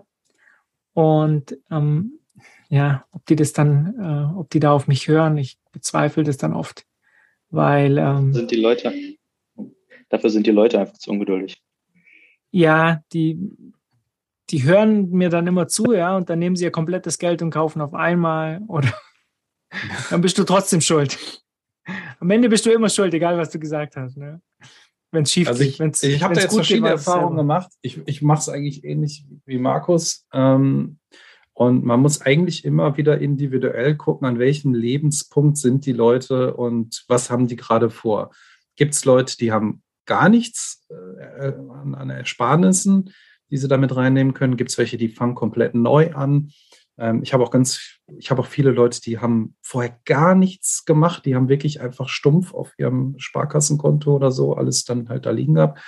Und dann, dann beginnt halt mein ein- bis dreistündiger Monolog. dann ist halt erstmal Overkill im Brain angesagt. Ähm, und äh, dann, dann, dann führst du die Leute so langsam heran, dass du halt sagst, eben nicht alles auf einmal reinpacken, wenn du was Erspartes hast, ja. Und du fängst halt einfach damit an, dass du den Leuten zeigst, wenn du nichts tust, wie viel Geld dir einfach in den nächsten 10, 20 Jahren einfach verloren geht, wenn du nichts damit machst. Du bist leider halt in diesem System gezwungen, irgendwie jetzt was zu machen. Ansonsten äh, verlierst du einfach nur kontinuierlich in, in langsamen Schritten, die dir nicht wirklich bewusst sind, weil deine Zahl auf irgendeinem Konto wird ja jetzt nicht kleiner halt nur der, der Wert, den, den du am Ende damit irgendwie umsetzen kannst, ja. Und ähm, da sind ganz viele dabei, gerade jetzt in den letzten Wochen, die sagen, ja, nee, Bitcoin geht gar nicht, stützt ja voll ab. Und dann musst du halt wieder von vorne anfangen, zeigst eigentlich mal den kompletten Chart, erklärst denen diese Zyklen dahinter und erklärst denen aber auch parallel dazu eine Adoption und politische Lagen, die jetzt ja viel offensichtlicher geworden sind. Und bei den einen oder anderen fängt es halt einfach an zu rattern. Und dann merken die, okay, der zählt ja jetzt nicht nur hier ähm, Get, Red, Get Rich Quick und äh, du bist in einem Jahr halt voll der coole, reiche Dude. Nein, es ist eine, eine langfristige Strategie und äh, wirklich, ich, ich, kann ja eh nur über Bitcoin erzählen. Ich rede ja nicht über irgendwelche Shitcoins und über irgendwelchen Trading-Kram und Hebel hier und mach dort. Ähm, bei vielen macht es jetzt einfach langsam Klick, einfach aufgrund von politischen Ereignissen auch, die halt stattfinden, ja. Und da sind ganz viele dabei, die jetzt wirklich ganz easy peasy anfangen mit 50 Euro oder so im Monat. Und du merkst einfach, dass es ein Klientel gibt, die machen halt ihre Hausaufgaben, so bezeichne ich das immer. Die kommen halt auch kontinuierlich immer wieder mal auf dich zurück und wollen was wissen. Und dann merkst du einfach, okay, den kannst du halt auch an andere Sachen wie KYC-freie Aktionen ranführen. Und der kann das auch verstehen und umsetzen. Und es gibt halt welche, die machen keine Hausaufgaben, die lesen kein Buch, die gucken kein Video, die äh, äh, hören sich kein Podcast an. Und das sind meistens dann die Leute, die nach einem Jahr kommen und sagen, äh, was ist denn jetzt passiert? Ja, da musst du halt wieder ein bisschen anfangen äh, zu, zu erzählen. Also du musst, was ich damit sagen will, du musst immer wieder individuell dir diese Person angucken, wo steht die in ihrem Leben? Ist das ein Single? Ist das jetzt ein vierköpfiger Familienhaushalt? Was ist für ein Job da äh, und, und welche Bindungen sind auch vielleicht zu Ländern da und so weiter und so fort? Ich habe auch einige, die haben null Plan davon, aber wenn ich den anfange davon zu erzählen und gerade auch zum Thema Mining, weil ich habe auch einige, die haben halt stromtechnisch gewisse Kapazitäten, die sind vorhanden um Mining zu betreiben, wenn ich denen dann noch zusätzlich komme, dass es immer mehr Ideen in dem Space gibt, um die Energie, die dort entsteht in Form von Wärme, dass du die auch noch zukünftig umwandeln kannst. Ob es ein Gewächshaus ist, ob es äh, die, dieses Beheizen deines Wohnraums ist, dass du dadurch Gaskosten einsparen kannst und so weiter. Glaub mir, da werden die Augen ganz groß. Ähm, natürlich muss man immer so ein bisschen die Erwartungen dann ein bisschen ne, dämpfen und sagen, hör mal, das ist alles gerade im Aufbau. Wenn du das machen möchtest, helfe ich gerne. Ich gucke auch, dass ich vielleicht Leute rankriege, die sich da schon viel besser mit beschäftigen. Du brauchst noch Elektriker und so weiter. Ja, also alleine gehe ich auch nicht einfach an gewisse Themen ran ähm, oder halt an dann die praktische Umsetzung. Aber wenn du, ähm, die haben mich ja dann halt schon mal als direkten, echten Live-Ansprechpartner. Die müssen sich nicht auf irgendeinen Tagesschauartikel oder so einen Blödsinn verlassen, sondern die können, sag ich immer, einfach aus der ersten Hand mit jemandem reden, der das etwas anders erklären kann, als du das halt wie die jüngsten Ereignisse auf der Tagesschau-Seite oder sonst wo ähm, dir da reinfahren kannst zum Thema Bitcoin. Okay. Also ich grätsche jetzt mal rein, bevor der Monolog ja. halt hier drei Stunden später, die mir ist schon eingeschlafen, die mir ist nur da. Nein, nein, alles schön. Gehen, wir, gehen wir weiter zum Prinz von, von Serbien. Ja, nicht der Prinz von Zamunda, sondern Prinz Philipp von Serbien. Wer von den Zuhörern erinnert sich noch? Wir hatten den nämlich vor ein paar Monaten schon mal erwähnt. Ähm, da gab es nämlich ein interessantes äh, Interview im Fernsehen mit ihm und grob zusammengefasst hat er gesagt, dem Staat muss man halt die Hoheit über das Geld wegnehmen, was ja schon mal eine ziemlich äh, coole Aussage ist. Die ist based, fertig, cooler Typ. Ähm, und nun gibt es neue Informationen, die ich beim Blogtrainer gesehen habe und da erfahrungsgemäß René ab dieser Uhrzeit schon abschaltet bei unserem Podcast, Zwinker, Zwinker, macht es auch nicht das, nichts, dass wir jetzt seinen Artikel klauen. Denn ähm, der Prinz Philipp war im Podcast von Bitcoin Reserve zu Gast. Und anscheinend steht im Nahen Osten bereits ein weiteres Land fest oder weitere Länder für die Bitcoin Adaption. Ähm, das liegt vermutlich an zunehmenden politischen Unruhen, aber umgeben von äh, vorhandenen Monarchien, die dort halt ja angesiedelt sind, die eine politische Stabilität mit sich bringen, aber leider kein gutes Geld besitzen wird Bitcoin anscheinend immer attraktiver für die. Denn auch nach religiösen Auslegungen ähm, bringt Bitcoin halt das richtige Konzept mit. Denn nach Auslegung vom Koran wäre halt, äh, ist halt Bitcoin eine saubere Sache, weil du machst halt nicht Schulden und, und machst Zinsen ohne Ende was glaube ich ja halt als, äh, wie sagt man? Haram ist nicht halal oder? Oder, oder halal, nicht halal, genau. äh, da gibt es auch, ich hatte letztens noch einen äh, guten Artikel, ich habe den jetzt leider nicht wiedergefunden, ähm, sonst hätte ich den auch noch verlinkt in den Show Notes. Und ja, das, das, das, das wächst wohl das Interesse und laut den aktuellsten Analysen von Chainalysis, LL, äh, Zungenlapser, ähm, gibt es einen aktuellen Report von Geography of Cryptocurrency, dass im Jahr 2021 bereits sieben Prozent des weltweiten Handelsvolumens von Kryptowährungen aus, den, aus der Golfregion stammen. Also hier stellt sich natürlich die Frage, was für ein Asset. Ja, also reden wir hier ausschließlich von Bitcoin oder reden wir hier von Shitcoins? Ich vermute mal, es ist so ein bisschen Zockerei, ist da natürlich auch mit drin. Aber auch weitere Untersuchungen haben ergeben, dass im Nahen Osten immer mehr Länder digitale Währungen halt erwerben, um ihre Ersparnisse vor einer vor einer Währung, vor einer Währungsabwertung zu schützen. Und darauf hat er jetzt wohl jüngst hingewiesen. Ich weiß nicht, welche Informationen er konkret hat und in welchen privaten Gesprächen er da ist. Aber gut, ähm, die, das, das letzte Interview plus das jetzt ergänzend ähm, kommt ja ganz, schon mal ganz vielversprechend rüber. Also ich habe ja so gehört, dass sich der Prinz anscheinend auch auf 21 Meetups rumtreibt. Mehr darf ja. ich, glaube ich, nicht sagen. Ne? Zu, zuzutrauen ist es. Ähm, also ja, ich genau. habe natürlich, das sind natürlich Spekulationen. Wir haben natürlich da keinen näheren Einblick, aber es könnte sein, dass man ihn vielleicht auf dem 21 Meetup trifft. Ja, ja, genau. So, Nicht also, in Deutschland, aber woanders halt. Ne? Ja, ja, aber ähm, er, er, klang schon sehr, sehr bullisch in der Vergangenheit. So, und ich mache mir jetzt noch mal so ein kleines alkoholfreies auf. Markus, du kannst jetzt noch mal einen kleinen Clip abspielen. Ja, das Leben des Brinery. Ja, genau. Hau mal raus. Ich muss jetzt schauen, wo das ist. Hier. Ich muss dir sagen, Reg, jede antiimperialistische Gruppe wie die unsere muss eine solche Interessendivergenz innerhalb ihrer Machtbasis reflektieren. Einverstanden. Francis? Ja, ich glaube, Judiths Gesichtspunkt ist sehr stichhaltig. Vorausgesetzt, die Bewegung vergisst niemals, dass es das unveräußerliche Recht eines jeden Mannes ist. Oder Frau. Oder Frauen. Dass er sich selbst Oder macht. sie sich selbst. Oder sie sich selbst. Einverstanden. Danke, Bruder. Oder Schwester. Oder Schwester. Äh, Wo war ich? Ich glaube, du warst fertig. Oh, Warst du fertig? Ja? Ich, ich war fertig, das wollte ich damit sagen. Dima, du hast noch News für uns. Ja, genau. Und zwar gab es da einen Artikel auch beim Blogtrainer, äh, wo eine linken Politikerin behauptet, jeder vierte Bitcoin-Besitzer und damit vermutlich jeder vierte unserer Hörer sei kriminell. Äh, wörtlich hat die Dame da gesagt, Warte mal ganz kurz, das war doch ein Herr. das ein, war es, war ein, es war ein Herr, es war ein Herr. Ja. Ja. Der Herr Martin Schirdewan hat gesagt, schätzungsweise jeder vierte Bitcoin-Anleger zum Beispiel hat einen kriminellen Hintergrund. Da trummeln sich Drogenkartelle, da wird terrorfinanzierte Waffenhändler und Menschenhändler waschen ihr schmutziges Geld. Also ist wahrscheinlich nichts Neues. Ähm, Ich der glaube ja, jeder zweite 21-Hörer ist Mhm. kriminell. Nicht nur jeder Ja, vierte. ja. Die Hälfte, mindestens. Machen wir bei der Zitadelle mal eine Umfrage. ähm, genau, aber gut, die haben das im Artikel natürlich wieder relativiert und haben gesagt, hier, ähm, selbst äh, Unternehmen wie Chainalysis haben jetzt gesagt, was war das letzte? 0,15 Prozent der Transaktionen sollen laut denen kriminell gewesen sein in 2021. Und die haben natürlich einen sehr großen Incentive zu sagen, dass es mehr ist, ähm, damit die sich mehr Kunden einverleiben. Mir persönlich fällt es immer sehr, sehr schwer, da zurückhaltend zu sein, wenn irgendwas von der Linkspartei kommt.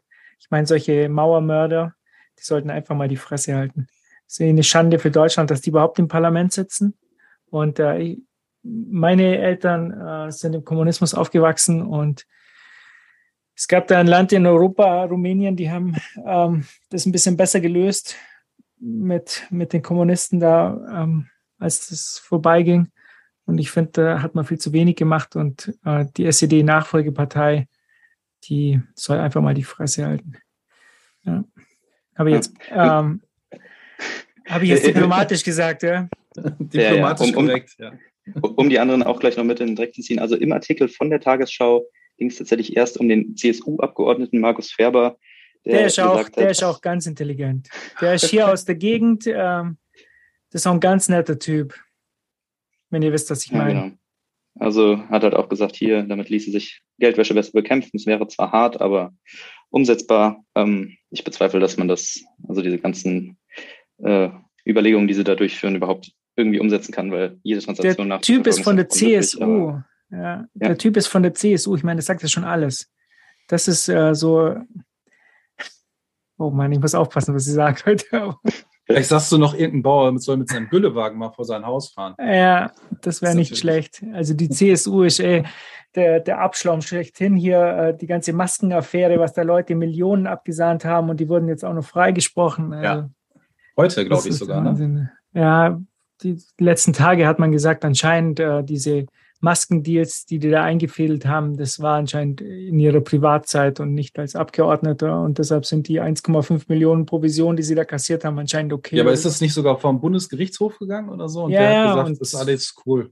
ja, alles cool nicht, aber ähm, die, die haben nicht gegen Gesetze verstoßen. Ja, die haben ja, sich genau. die, die Kohle. Wenn es Schlupflöcher gibt, dann soll doch bitte der Gesetzgeber diese Schlupflöcher halt auch schließen. Ja, und das ist halt die CSU. Das, äh, und ich glaube, das sind halt einfach nur, nur die Spitze des Eisbergs, der da rauskommt bei der Partei. Ja. Auch jetzt hier im Allgäu, ähm, da, da kenne ich ja einige, das ist wirklich der Abschaum schlechthin. Also wirklich, und so, sogar für Politiker halt wirklich übelster Abschaum, der hier rumspringt. Also das ist da. Deshalb, okay, jetzt habe ich über Politiker hergezogen, Linkspartei, CSU. Kommen wir zu einem schönen Thema. Und zwar habe ich äh, äh, einen Bitcoin Escape Room entdeckt. Und äh, der ist im Libanon. Im Libanon gibt es den ersten Bitcoin Escape Room in Beirut. Dort konnte man äh, nun ein Bildungsangebot mitnehmen. Es ging um Themen wie Fiat-Geld, Time Chain, SHA-256 und Selbstverwahrung.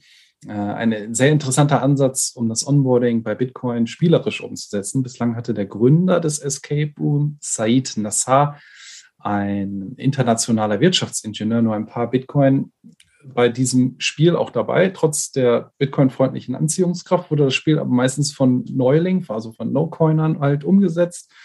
Ähm, Und ja, da frage ich mich, wann kommt natürlich dieser Escape Room auch mal nach Deutschland?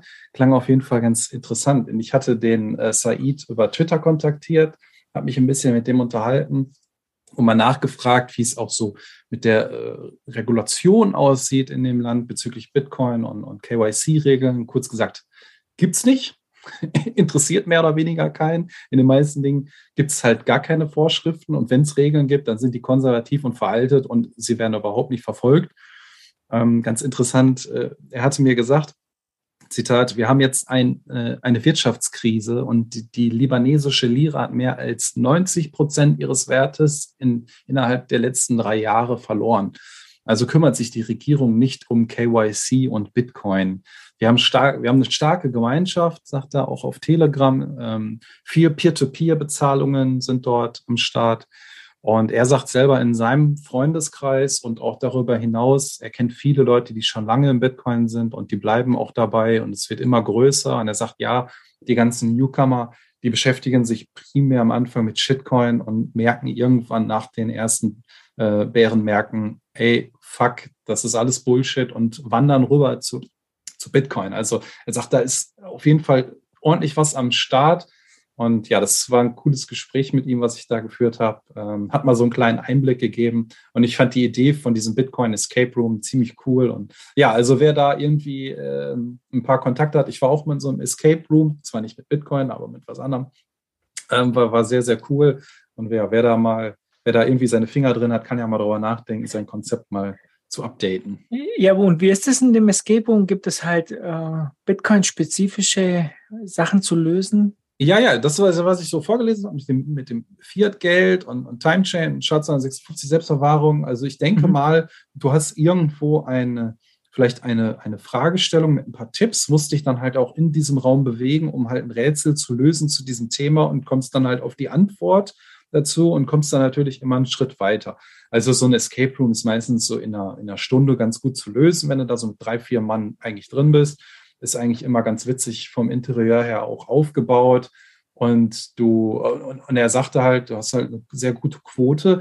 Und wenn die No-Coiner da durchsteigen, die ja primär daran teilnehmen, dann kann das ja jetzt nicht wirklich diese Riesenhürde sein. Also er sagt auch, das kommt sehr, sehr gut an. Im Internet oder bei Twitter gibt es auch so ein paar Bilder von Leuten, die da halt auch in der Rekordzeit das Ganze gelöst haben. Und es kommt halt wohl sehr, sehr gut an, ja. Sehr cool, ja. Vielleicht sollten wir das auf unseren ähm, ja, oder was äh, auf so ein Meetup, Konferenzen, äh, auf Konferenz. Konferenz genau. Das, ja, das, aber zwar als Eingangskontrolle, ne? Du musst wissen, überhaupt reinzukommen. Und wer sich dran vorbeischleichen müsste, kann dann über Lightning irgendwo ja. zwischendurch mal bezahlen.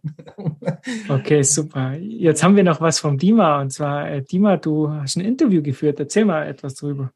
Genau, ich war hier in der Stadt, es war, es war in Wolfsburg, war ich unterwegs und äh, habe zufällig gesehen, dass da ein Truck von der Bundesbank war, die offensichtlich eine Marketingkampagne führen müssen. Habe ich vorher auch noch nie in meinem Leben gesehen, aber anscheinend gibt es Gründe dafür. Und äh, dann habe ich einfach mal die Initiative ergriffen und habe den Kollegen da gefragt, ob er nicht ein Interview geben könnte. Seine Antwort war dann, äh, er wüsste nicht, ob er das machen dürfte, er wird es jetzt einfach mal machen. Also vielleicht gibt es dann Ärger, wenn das jetzt endlich mal hier rauskommt. Aber ähm, Anzeige von der Bundesbank gegen 21. Na, na, Allein na, dafür spiele ich es ab. ich ich habe äh, ich es tatsächlich auf Band gesagt, das ist okay, von daher.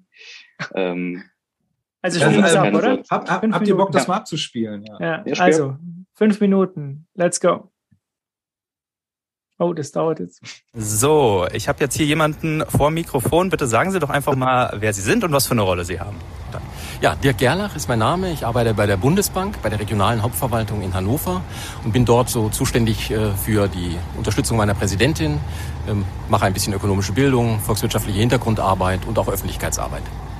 Okay, dann wäre meine erste Frage, wie sehen Sie denn zurzeit das Thema Inflation? Also wir haben ja gesehen, die Inflation ist jetzt angestiegen.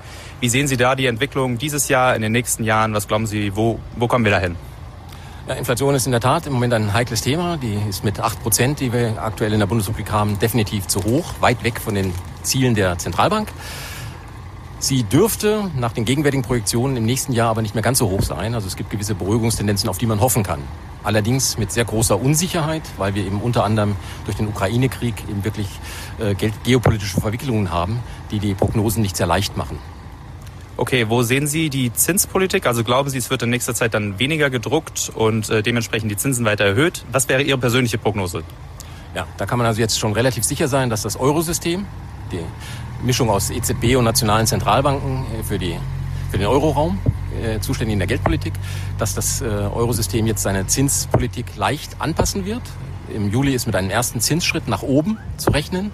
Äh, prognostiziert wird auch, dass im September bereits ein zweiter folgen könnte und vielleicht danach auch weitere unter Vorbehalt, dass dann auch die Daten stimmen.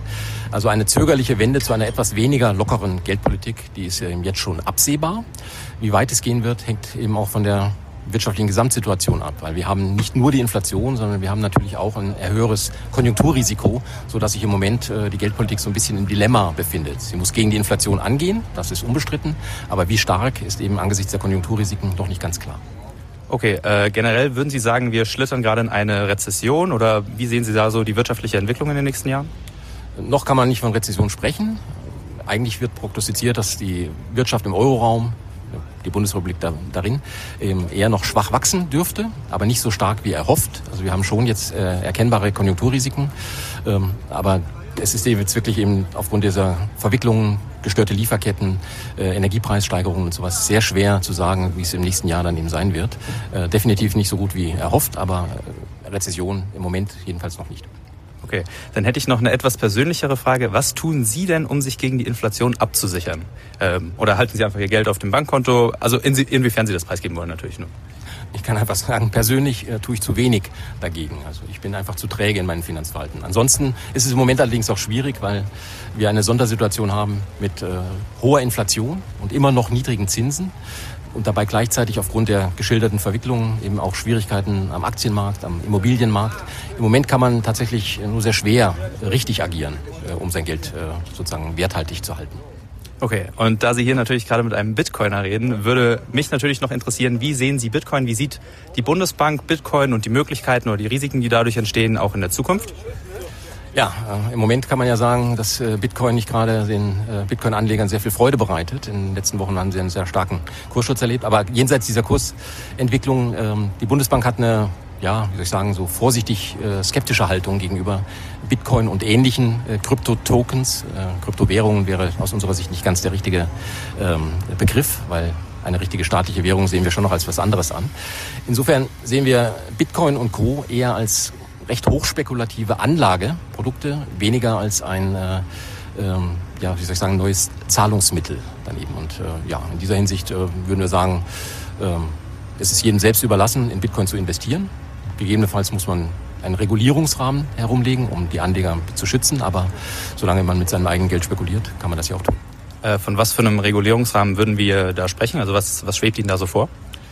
Kann ich jetzt im Detail nicht ausführen, aber es wäre eben sowas wie ein Anlegerschutz, dass man eben zum Beispiel dann eben auch sagt, okay, wir äh, müssen erstmal sicherstellen, dass, ähm, sagen wir mal, keine kreditfinanzierten ähm, Investments dann erfolgen, äh, dass die äh, sozusagen Bitcoin-Anbieter dann eben halt einfach auch, wie soll ich sagen, in ihren Unternehmensdaten dann eben halt bekannt sind und ähnliche Dinge. Aber wie gesagt, im Detail müsste man jetzt noch jemand anderen fragen dazu. Okay. Und dann noch eine abschließende Frage, die mich persönlich interessiert. Glauben Sie, es gibt den Euro in 25 Jahren noch?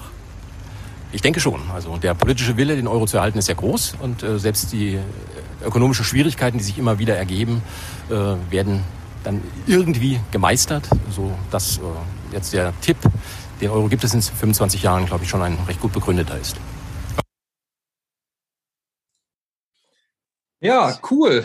Sehr gut. Sehr, also muss ich wirklich sagen, sehr gutes Interview geführt. Man merkt halt, dass du auf den Straßen Frankfurts unterwegs bist und Leute nach Bitcoin fragst.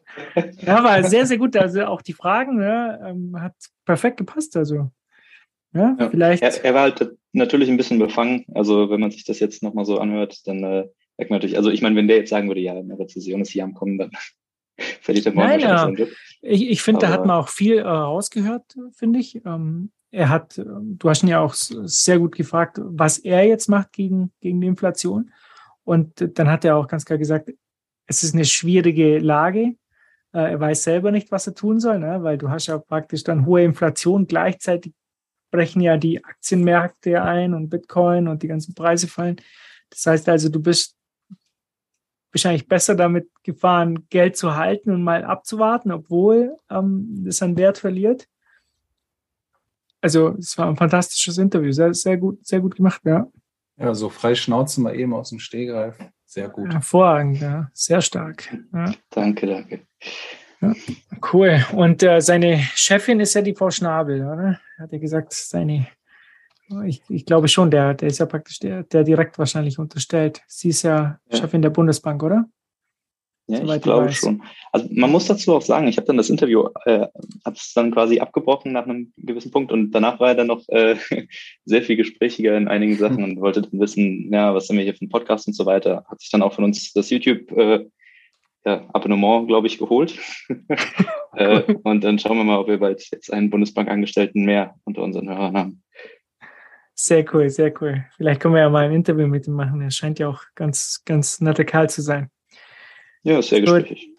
Dann haben wir noch was hier und zwar ähm, Post-Quantenkryptographie. Das habe ich äh, diese Woche gesehen. Äh, es, es gab sozusagen ein, ähm, äh, ein Auswahlverfahren der NIST, der National Institute of Standards and Technology. Die ähm, wollen halt so ähm, äh, quantencomputersichere Kryptographie einführen und da gab es eben 15 Verfahren, die es ins Finale dieses Wettbewerbs geschafft haben. Und äh, jetzt sind halt vier noch übrig geblieben. Und drei davon kommen aus der äh, CASA und das ist, die Abkürzung steht für Cyber Security in the Age of Large Scale Adver ähm, Adversaries. So. Und äh, das Ganze ist an der Ruhr-Universität Bochum angesiedelt. Und ähm, fand ich sehr, sehr interessant, dass wir so gute Kryptografen in Deutschland haben. Wir wissen es natürlich, ne? Ähm, mit Jonas Nick und, und Tim Roofing und den ganzen Leuten, die am Bitcoin-Code arbeiten. Ähm, und deshalb wollte ich mal ein bisschen was äh, zu diesen ganzen Quantencomputer-resistenten Kryptografien erzählen, weil es, es wird ja oft gefragt bei uns in der Gruppe, ob wir was äh, dazu machen äh, könnten. Und wir werden in nächster Zeit auch ein paar Interviews führen zu dem Thema, jetzt nicht unbedingt äh, quantencomputersichere Kryptographie, aber Kryptographie im Generellen. Äh, mal mit ein paar Experten reden. Das interessiert mich persönlich auch ganz stark. Und ähm, ich wollte mal ein bisschen noch was dazu erzählen. Ähm, da gibt es ja einige Artikel, die ich gelesen habe, da stand auch ziemlich viel Unsinn drin. Ja, zum einen wird ja immer gesagt, dass diese Quantencomputer, die, die können ja bestimmte Sachen besser wie, wie normale Computer. Ja, und ähm, die, die alten Adressen bei Bitcoin, die lagen ja direkt auf dem Pay-to-Public-Key. Äh, das heißt, du hast direkt an, an Public Key bezahlt. Und die späteren Adressen waren ja Pay-to-Public-Key-Hash. Also da wurde dieser Public Key ähm, noch zusätzlich gehasht. Das sind die Adressen, die wir jetzt kennen, oder die meisten von euch wahrscheinlich. Also ich kannte die Pay-to-Public-Key-Adressen auch nicht mehr. Ähm, Satoshi hat die äh, noch verwendet, aber sogar zu seiner Zeit äh, wurde dann eben dieses Pay-to-Public-Key-Hash eingeführt, das Adressformat. Ähm, so. Und äh, diese ganze, diese ganzen Quantencomputer, ähm, da wird ja mal so getan, als wären die irgendwie schon startbereit, irgendwie in 10, 15 Jahren oder 20. Ähm, aber so ganz äh, äh, glaube ich das alles nicht. Und wenn man sich mit Leuten unterhält, die sich damit beschäftigen, die erzählen einem dann so Sachen wie zum Beispiel ähm, dieser äh, Shor-Algorithmus, der dafür sorgt, dass Quantencomputer ähm, ähm, die das halt viel schneller berechnen können, ne? diese Primfaktorzerlegung. Der ist gerade bei einer, also die höchste Zahl, die er machen kann, ist 21. Ja. Passt perfekt zum Podcast. Also praktisch sieben mal drei. Das ist sozusagen das höchste der Gefühle, das ein äh, echter Quantencomputer zurzeit berechnen kann. Und ähm, wenn, wenn das wirklich so weit kommen sollte, dass er ähm, Bitcoin äh, äh, Public Keys eben berechnen, also praktisch den, den Key hinter dem Public Key berechnen äh, kann, dann muss ein Quantencomputer halt äh, hunderte Millionen Qubits haben und wir sind halt irgendwie bei, weiß nicht, 100 oder ich weiß gar nicht, wo gerade die Zahl ist. Ja, also die sind noch ganz, ganz weit weg von irgendwas, was irgendwie nur in die Nähe kommt oder überhaupt irgendwie äh, kleine Aufgaben lösen kann. Ähm, und und jetzt gab es halt auch in einem Artikel, hat es halt zum Beispiel geheißen, ja, also die, dieses Kryptograph, diese Hash, dieser Pay-to-Public-Key-Hash, das wäre halt so gut ähm, und der wäre halt äh, viel schwieriger knackbar. Was eigentlich der Jonas äh, Nick zu mir gesagt hat, was er so nicht ähm, so, so nicht glaubt und die, die also Taproot, der Taproot Update, ähm, die arbeiten jetzt ja auch mit ähm, direkt wieder mit dem Public Key, weil das viele Vorteile auch hat. Äh, ich verlinke dazu noch einen äh, Artikel oder eine Antwort von Peter Willer, den wir ja vorher schon gehört haben. Jetzt muss ich mir das gerade nochmal anschauen. Und der hat das ein bisschen erklärt. Ihr könnt euch das durchlesen. Ähm, war ich sehr, sehr gut erklärt, warum, warum er glaubt, dass wir da noch keine Probleme haben. Wenn das irgendwann dazu kommen sollte, äh, kann man anscheinend diese ähm, quantencomputersichere Kryptographie mit einem Softfork einführen. Was aber bedeutet, dass die alten Adressen ähm, ja praktisch nicht updaten würden. Ihr könnt eure Adresse updaten, eure Coins auf, auf sozusagen so eine quantensichere Adresse schicken. Aber die alten Keys ähm, und die alten Coins von Satoshi und so weiter, die verloren äh, gegangen sind, die werden natürlich trotzdem knackbar sein. Das ist schon ein großer Honeypot. Genau, aber ich persönlich glaube nicht, dass wir das in meiner Lebenszeit noch sehen werden. Vielleicht in deiner, Dimi, du scheinst schon etwas jünger zu sein. ich Keine persönlich. Dazu. ja, es ist schade, dass der Michael jetzt schon rausspringen musste. Der hat da ja auch äh, eine gewisse Expertise drin gewonnen. Ähm, aber vielleicht können wir das irgendwie in einem anderen Podcast oder in einem YouTube-Format nochmal unterbringen und ihn auch nochmal da reinholen. Wir werden auf jeden Fall was dazu machen. Ich will jetzt auch nicht zu viel dazu erzählen, aber es wird ein paar Interviews dazu geben und dann werden wir mit ein paar Leuten da äh, tiefer in das Thema einsteigen, für jeden, den es interessiert. Und da wird es vielleicht auch klarer werden. Ja, hm. Weil da geht es ja auch bei diesen ganzen äh, Quantencomputer-Dingen geht es ja über ähm, asynchrone äh, Kryptographie, die halt da anfälliger ist und so weiter. Also es ist ein Riesenthema. Ich kann auch verstehen, dass die das jetzt auch aufgreifen, weil solche Standards, die brauchen ja auch viele Jahre, um, ähm, um auf den Markt äh, zu kommen. Und man weiß halt doch nicht, ob es dann nicht doch schneller gehen sollte mit Quantencomputern. Mal sehen.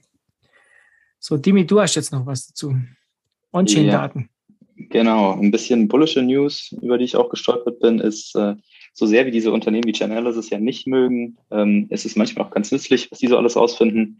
Und in dem Fall ist es so, dass sich da anscheinend zeigt, dass eine Bitcoin Accumulation Phase stattfindet. Das heißt, äh, sehr viele Bitcoin äh, akkumuliert werden von, sage ich mal, einzelnen Entitäten, was für uns natürlich gute Nachrichten sind.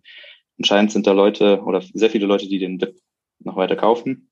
Und äh, dann gibt es noch zwei weitere schnelle News. Also einmal gibt es ein äh, Link zu Twitter, wo es äh, das Nunchuck Wallet gibt. Ich weiß nicht, hat das einer von euch schon mal benutzt? Ich habe das tatsächlich noch nicht genutzt. Nee, ich habe es auch noch nicht genutzt. Ja, aber ist einfach, ist einfach ein Software-Wallet auf dem Handy und ähm, die haben dazu so eine Multisig-Karte von TapSigner, das ist quasi eine NFC-Kreditkarte. Und äh, in diesem Video wird einfach gezeigt, wie man quasi äh, eine Multisig aufsetzen kann mit diesen Seed-Karten, wo man quasi dann einfach eine kreditkartengroße Karte hat, mit der man dann, äh, indem man sie ans Handy hält, äh, eine Multisig signiert und so sein Multisig-Setup halt sehr, sehr handlich äh, immer dabei hat. Und so lässt sich das auch sehr einfach auf unterschiedliche Leute verteilen. Ähm, genau, sehr fand cool. ich super cool. Also sie sieht auf jeden Fall mega nice aus und ich glaube, wir werden mehr davon sehen in der Zukunft. Und äh, was ich dann noch gesehen habe, ist, dass Zimbabwe, die ja auch sehr unter einer Hyperinflation, oder ich weiß nicht, ob man es schon Hyperinflation nennt, aber unter einer sehr hohen Inflation leiden, die haben jetzt wieder Goldmünzen eingeführt. Ähm, das heißt, die Zentralbank gibt Goldmünzen aus äh, gegen, einen, äh, gegen einen gewissen Preis, und zwar in der eigenen Währung und auch gegen Fremdwährungen, auch gegen Dollar und so weiter, ähm, damit sich die Leute da ja ein bisschen gegen die Inflation äh, ab, äh, ja, abschützen oder schützen können. Ähm, fand ich auch ganz interessant. Ich glaube, die geben die tatsächlich aus ihrem eigenen Bestand raus. Wer sich das letztendlich leisten kann, ich glaube, diejenigen, die es wirklich brauchen, äh, werden äh, nicht so eine ganze Goldmünze sich leisten können, aber trotzdem ganz interessant zu sehen, was Zentralbanken weltweit so alles treiben. Cool, wir gehen zurück zum Goldmünzen. so, und jetzt kommen wir zur Werbung. Ihr wisst ja, ähm, wir machen für Shift Crypto Werbung. Wir benutzen es auch alle selber, die Bitbox 02. Und mit 21 kriegt ihr 5% Rabatt. Äh, und wenn ihr 10 Stück kauft, dann gibt es natürlich 10% Rabatt. Und ich möchte äh, dazu wieder eine Geschichte erzählen. Auch letztens wieder hat das jemand äh, gekauft und viele äh, wollen dann immer direkt ähm, die Bitbox kaufen. Aber ich persönlich führe die Leute lieber über eine Blue Wallet oder so erstmal an die ganze Geschichte ran, weil ähm, ich finde halt, wenn sie dann etwas angespart haben und dann dieses Guthaben auf später auf eine Bitbox äh, transferieren, finde ich irgendwie einen besseren Weg. Man kann direkt loslegen. Da gibt es ja das tolle Video vom Ole mit Pocket direkt auf die Blue Wallet zu stacken und äh, später dann ähm, sozusagen, wenn sie ein bisschen damit Erfahrung gesammelt haben, eine Bitbox einzurichten. Ich mache das eigentlich nie sofort. Wie machst du das, Lass Miranda? Äh, ich sage denen immer, setz dir persönlich eine Schmerzgrenze, die du auf deinem Smartphone haben möchtest. Und wenn, sagen wir einfach pauschal 500 Euro schon mal äh, eingetauscht, dann, dann Next Level. Dann holen wir die Bitbox, dann helfe ich beim Einrichten. Wobei grob, grob großartig einrichten helfen brauche ich bei vielen gar nicht so sehr, aber ähm, äh, dem, dem einen oder anderen schon oder auch im familiären Kreise. Und dann das Interface ist halt einfach sehr schmal aufgebaut. Ja, es ist nicht mit viel Schnickschnack. Die, die Neulinge kommen auch gut damit zurecht. Kannst schön mehrere Wallets anlegen. Äh, mit der optionalen Passphrase sage ich den Leuten immer Vorsicht, muss halt immer noch ein bisschen mehr erklären. Aber das geht auch. Ist ein geiles Ding und ist für einen guten Kurs zu haben. Und ich glaube, die hatten jetzt letztens auch ähm, bis zu einem bestimmten Datum konntest du die aus den USA heraus bestellen und musstest, glaube ich, keinen Porto und Versand bezahlen oder so. Ähm, also auch eine coole Aktion. Wahrscheinlich hat die Bitcoin-Konferenz in Miami auch nochmal so ein bisschen die Werbetrommel für, die, für das geile Schweizer Produkt äh, ja, nach vorne ge gebracht. Ja. Sehr cool. Und was haben wir jetzt noch hier zu den, zu den Meetups? Äh, liest du die Meetups. mal vor? Ey, ich lese. Zig Meet Meetups. Ich hole mir mal das Paper. Ich habe schon mal ein bisschen was da zusammengeschrieben. Warte mal, ich war gerade bei den Shownotes. ich hatte die schon ausgefüllt. Äh, am Donnerstag, den 28.07. findet ab 18.30 Uhr das nächste Meetup von 21 Fulda in der Wiesenmühle statt. Ja, viel Spaß in Fulda. Dann haben wir noch ein Pleb-Treffen am Freitag, den 15. Juli, also jetzt die Woche um 18 Uhr in Paderborn im Brauhaus. Wie immer gibt es nur eine Regel, Bitcoin only. Sehr gut.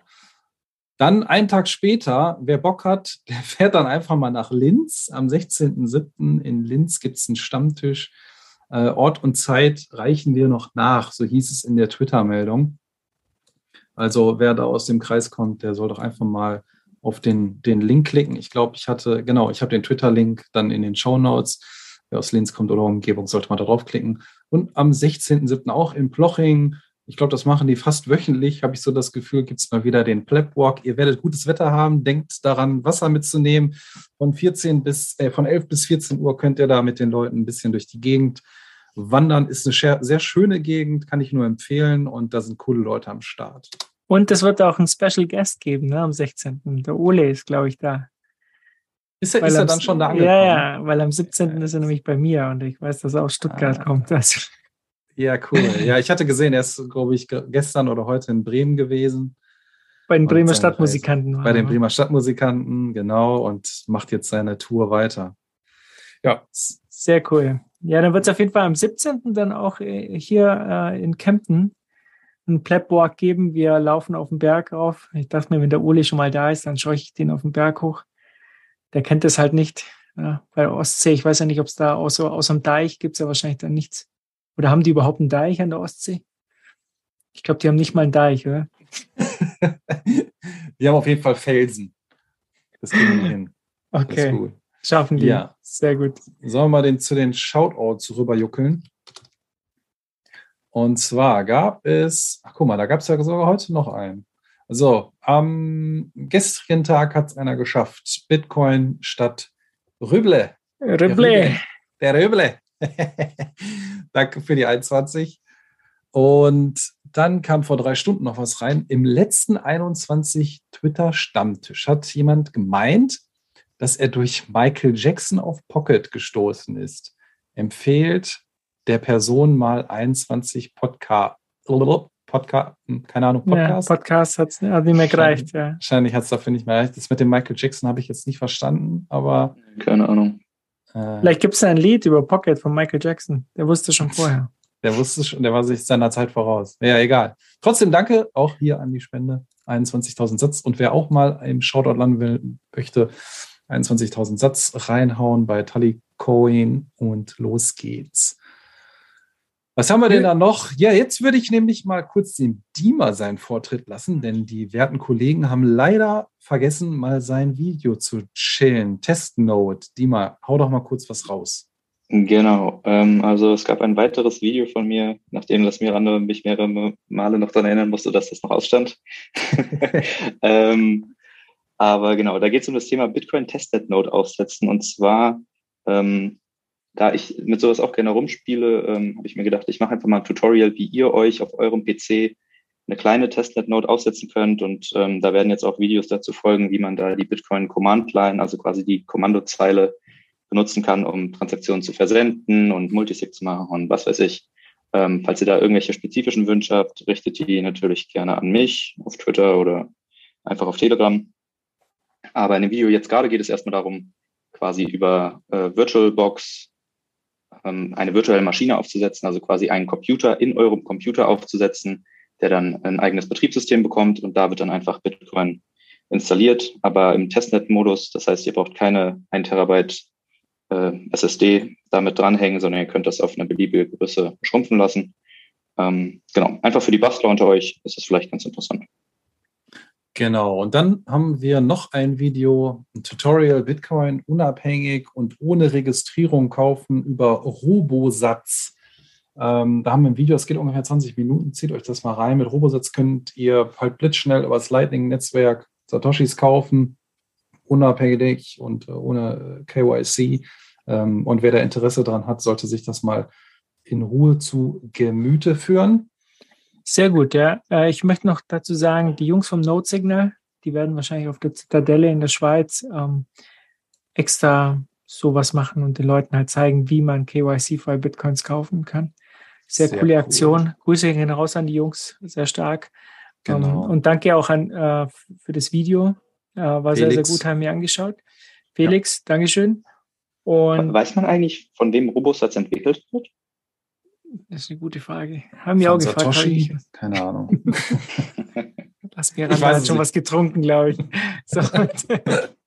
Nein, aber hier nochmal ganz kurz, äh, wenn ihr, wenn ihr, ich, ich höre das jetzt momentan immer wieder über Telegram raus, manche Leute benutzen kein, ähm, kein YouTube. Und wer trotzdem die Videos sehen möchte, ich habe die auch alle hochgeladen auf bitcointv.com. Äh, da könnt ihr auch nochmal alle Videos euch ansehen, wenn ihr nicht YouTube nutzen möchtet. Sehr gut. Und was ich noch sagen wollte, äh, Dimi, sehr, sehr starke Videos, auch die letzten, nicht nur das letzte, das gemacht hast, auch die davor. Ja. Äh, technisch anspruchsvoll. Äh, manchmal schauen das nicht so viele Leute, weil es halt so, ein, so eine Umfrage in der Stadt halt doch leichtere kostet äh, als so ein, so ein Testnet ja, aufsetzen. Ähm, aber ähm, ich schaue die immer und ich finde die klasse. Und ähm, das ist auch, äh, ist mir sehr, sehr wichtig, dass auf unserem YouTube-Kanal auch solche Dinge drauf sind und mit diesen Umfragen und was wir sonst noch so haben, ziehen wir die Leute an und dann schubsen wir sie ins Rabbit Hole, äh, ins Rabbit Hole. Und, und äh, dann schauen sie sich hoffentlich solche Videos auch an und lernen auch was dabei. Genau. Ich denke, man äh, ist eine gute Kombination in dem YouTube-Kanal, dass man so ein bisschen etwas leichtere Kost anbietet und dann bleiben hoffentlich ein paar Leute hängen, die sich auch die anderen Videos anschauen. Ja, das ist so meine Idee dahinter. So, dann haben wir hier noch Mining-Sammlung erstellen. Was ist denn das? Ja, was ist denn das? Ja, mich hatte jemand angesprochen, ähm, ob, ob, ob äh, ich da was hätte oder ob wir da, ob wir da irgendwie was machen könnten. Ähm, worum geht's? Wir haben da einfach in, in so einem Private Chat ein bisschen mal rumgespielt mit dieser Idee, dass wir einfach mal ein paar Plebs suchen, die Mining-Erfahrung haben, die Mining-Dinge umgesetzt haben, ob privat oder auf Business-Ebene und ob wir da nicht mal ein paar Sachen sammeln können, was wie umzusetzen ist, was man da machen kann, an wen man sich wenden kann, wo vielleicht äh, aus so, so Hilfestationen und Repair-Service irgendwie sowas zu, zu, zu sammeln ist. Und ähm, ja, das ging nachher so weit, wo wir gesagt haben, ey, da kannst du so viel zusammen sein, da kannst du ein Buch drüber schreiben. Ähm, dann haben wir einfach mal gesagt, ja, lass uns doch mal gucken, ob sich Leute melden und ob wir mal alles auch in einem PDF schon mal zusammentragen, was schon mal äh, geil wäre und dass wir das halt Open Source mäßig natürlich auch den Leuten zur Verfügung stellen, weil dieser ganze Inhalt gesammelt in so einer PDF kann natürlich auch anderen Leuten einen Anreiz geben, um irgendwas in ihrem Haushalt natürlich auch entsprechend mal umzubauen. Ich meine, da kommt demnächst noch ein Video äh, zu der Anleitung, wie man, wie man mit einem Miner seinen Wasserboiler halt temperieren kann. Ne? Ähm, und all solche Sachen. Also wer da irgendwie Spaß dran hat, wer sich mal melden möchte, der, der, ja, einfach mich mal ansprechen oder die Kollegen von 21 und dann kann man mal gucken, ob man so ein Sammelsurium auf, auf die Beine stellt. Genau. Richtig. Sehr cool. Und dann habe ich vorhin noch gesehen oder gestern, glaube ich, die Cyber Hornets. Der, der Markus hat ja auch irgendwie so ein bisschen Kontakt in die Richtung. Die haben ja einen Turniersieg hinbekommen. Hier nochmal über einen Podcast. Äh, herzlichen Glückwunsch, falls äh, einer schon mal zuhören sollte oder gebt das einfach mal weiter. Sehr, sehr coole Aktion. Ich glaube, über elf Meter hat sich nachher entschieden. Ne? Genau. Ach so, das wusste ich gar nicht über elf Meter. Ich habe äh, ein Spiel der Jungs habe ich letztens gesehen. Und da muss ich halt sagen, die wären halt viel, viel besser, aber ich glaube, das Trainerteam müssen wir austauschen. ja, ja die haben jetzt. Raus. Doch, es war, waren, ja, derjenige wird jetzt bestimmt schmunzeln. Der war gegen, war gegen äh, FC Heidenheim und da haben sie dann im Elfmeterschießen gewonnen. Ja, gegen cool. FC Heidenheim Elfmeterschießen, okay. Ja. Heidenheim ist es nicht, ähm, haben die nicht eine zweite Bundesligamannschaft oder so? Ja, zweite, zweite Bundesliga komme ich nicht.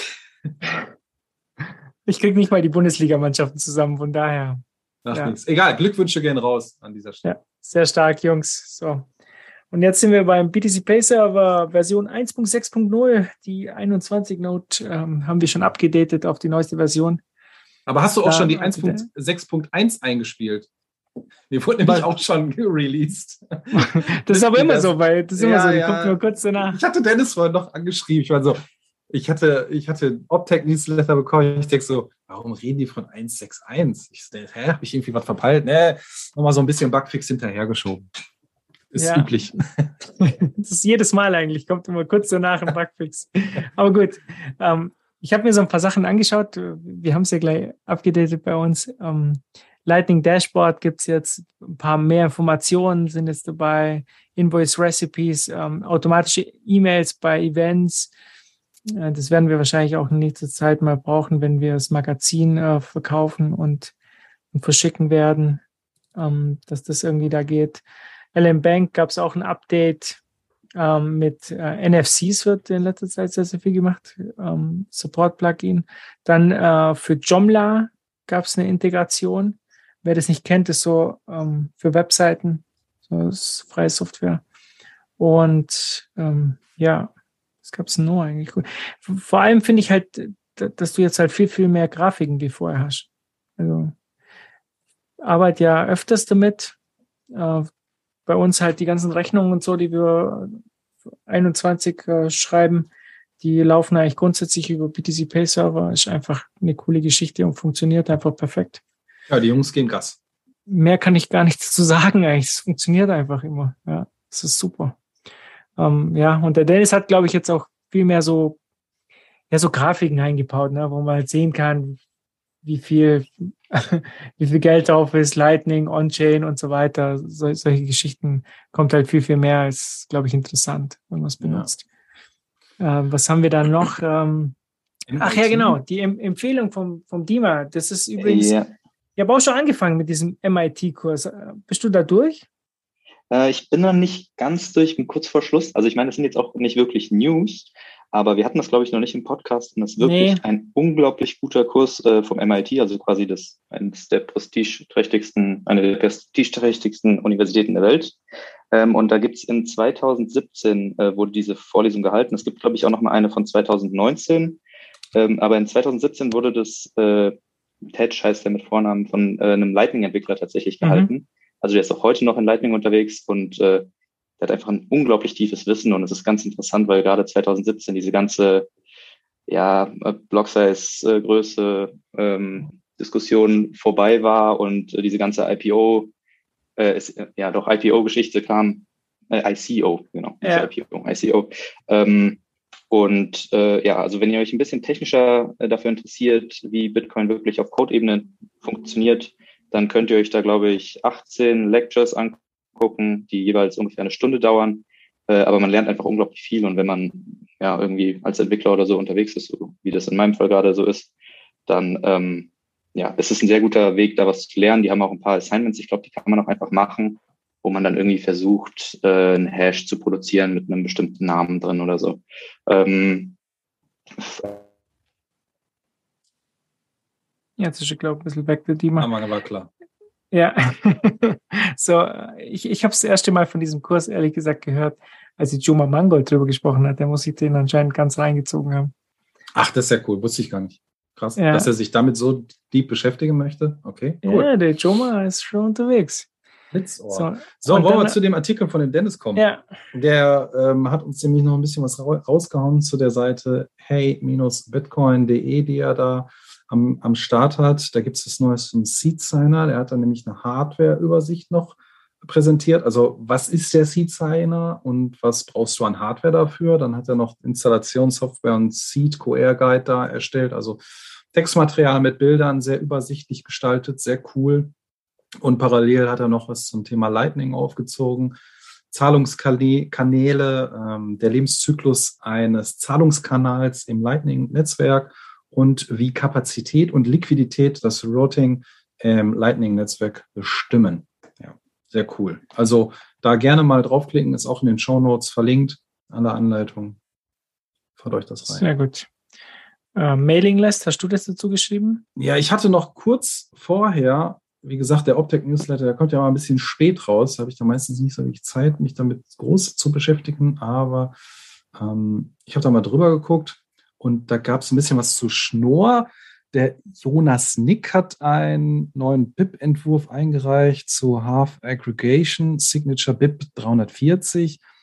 Ganz grob mal gesagt, äh, da geht es irgendwie um die Zusammenfassung von mehreren Schnorr-Signaturen. Also wer das im Detail lesen möchte, muss da nochmal dann reingucken. Und dann gab es noch von Peter Todd was zum äh, Lightning, also der hat was in dem Lightning Dev äh, Mailing List, hat er dort hinterlassen. Dort geht es um eine Idee bezüglich Datenschutz.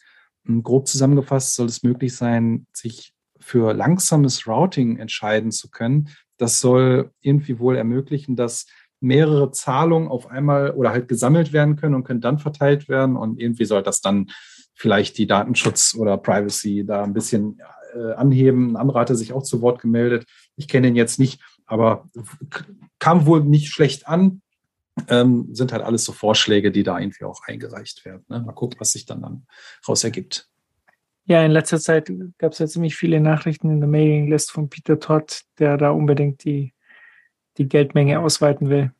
Ja, äh, das ist eher nicht so mein Ding.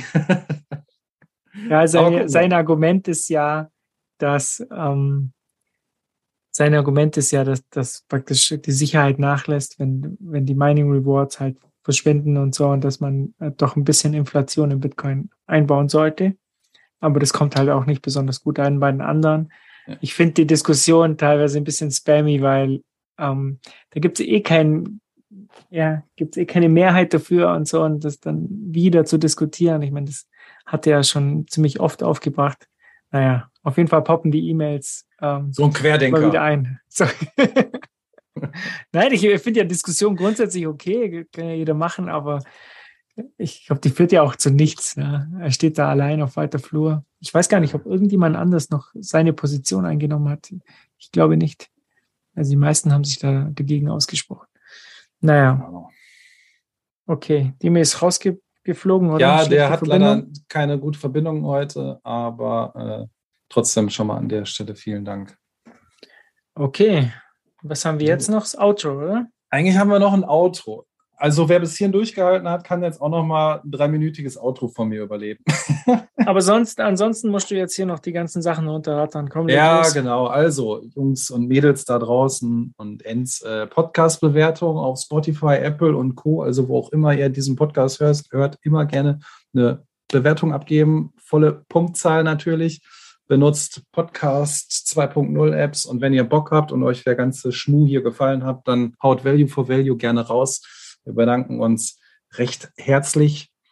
Ja, ansonsten bleibt nichts anderes zu sagen als Satz stapeln, Node laufen lassen, Lightning Channels öffnen und passt gut auf eure Backups auf. Ciao, ciao. Ciao, ciao. If Bitcoin needed any one person, it would defeat the purpose of Bitcoin. Right? Perfect. So yeah, like he's talking as if like he's all this all important God and I only invest in founders and Bitcoin maximalists need me.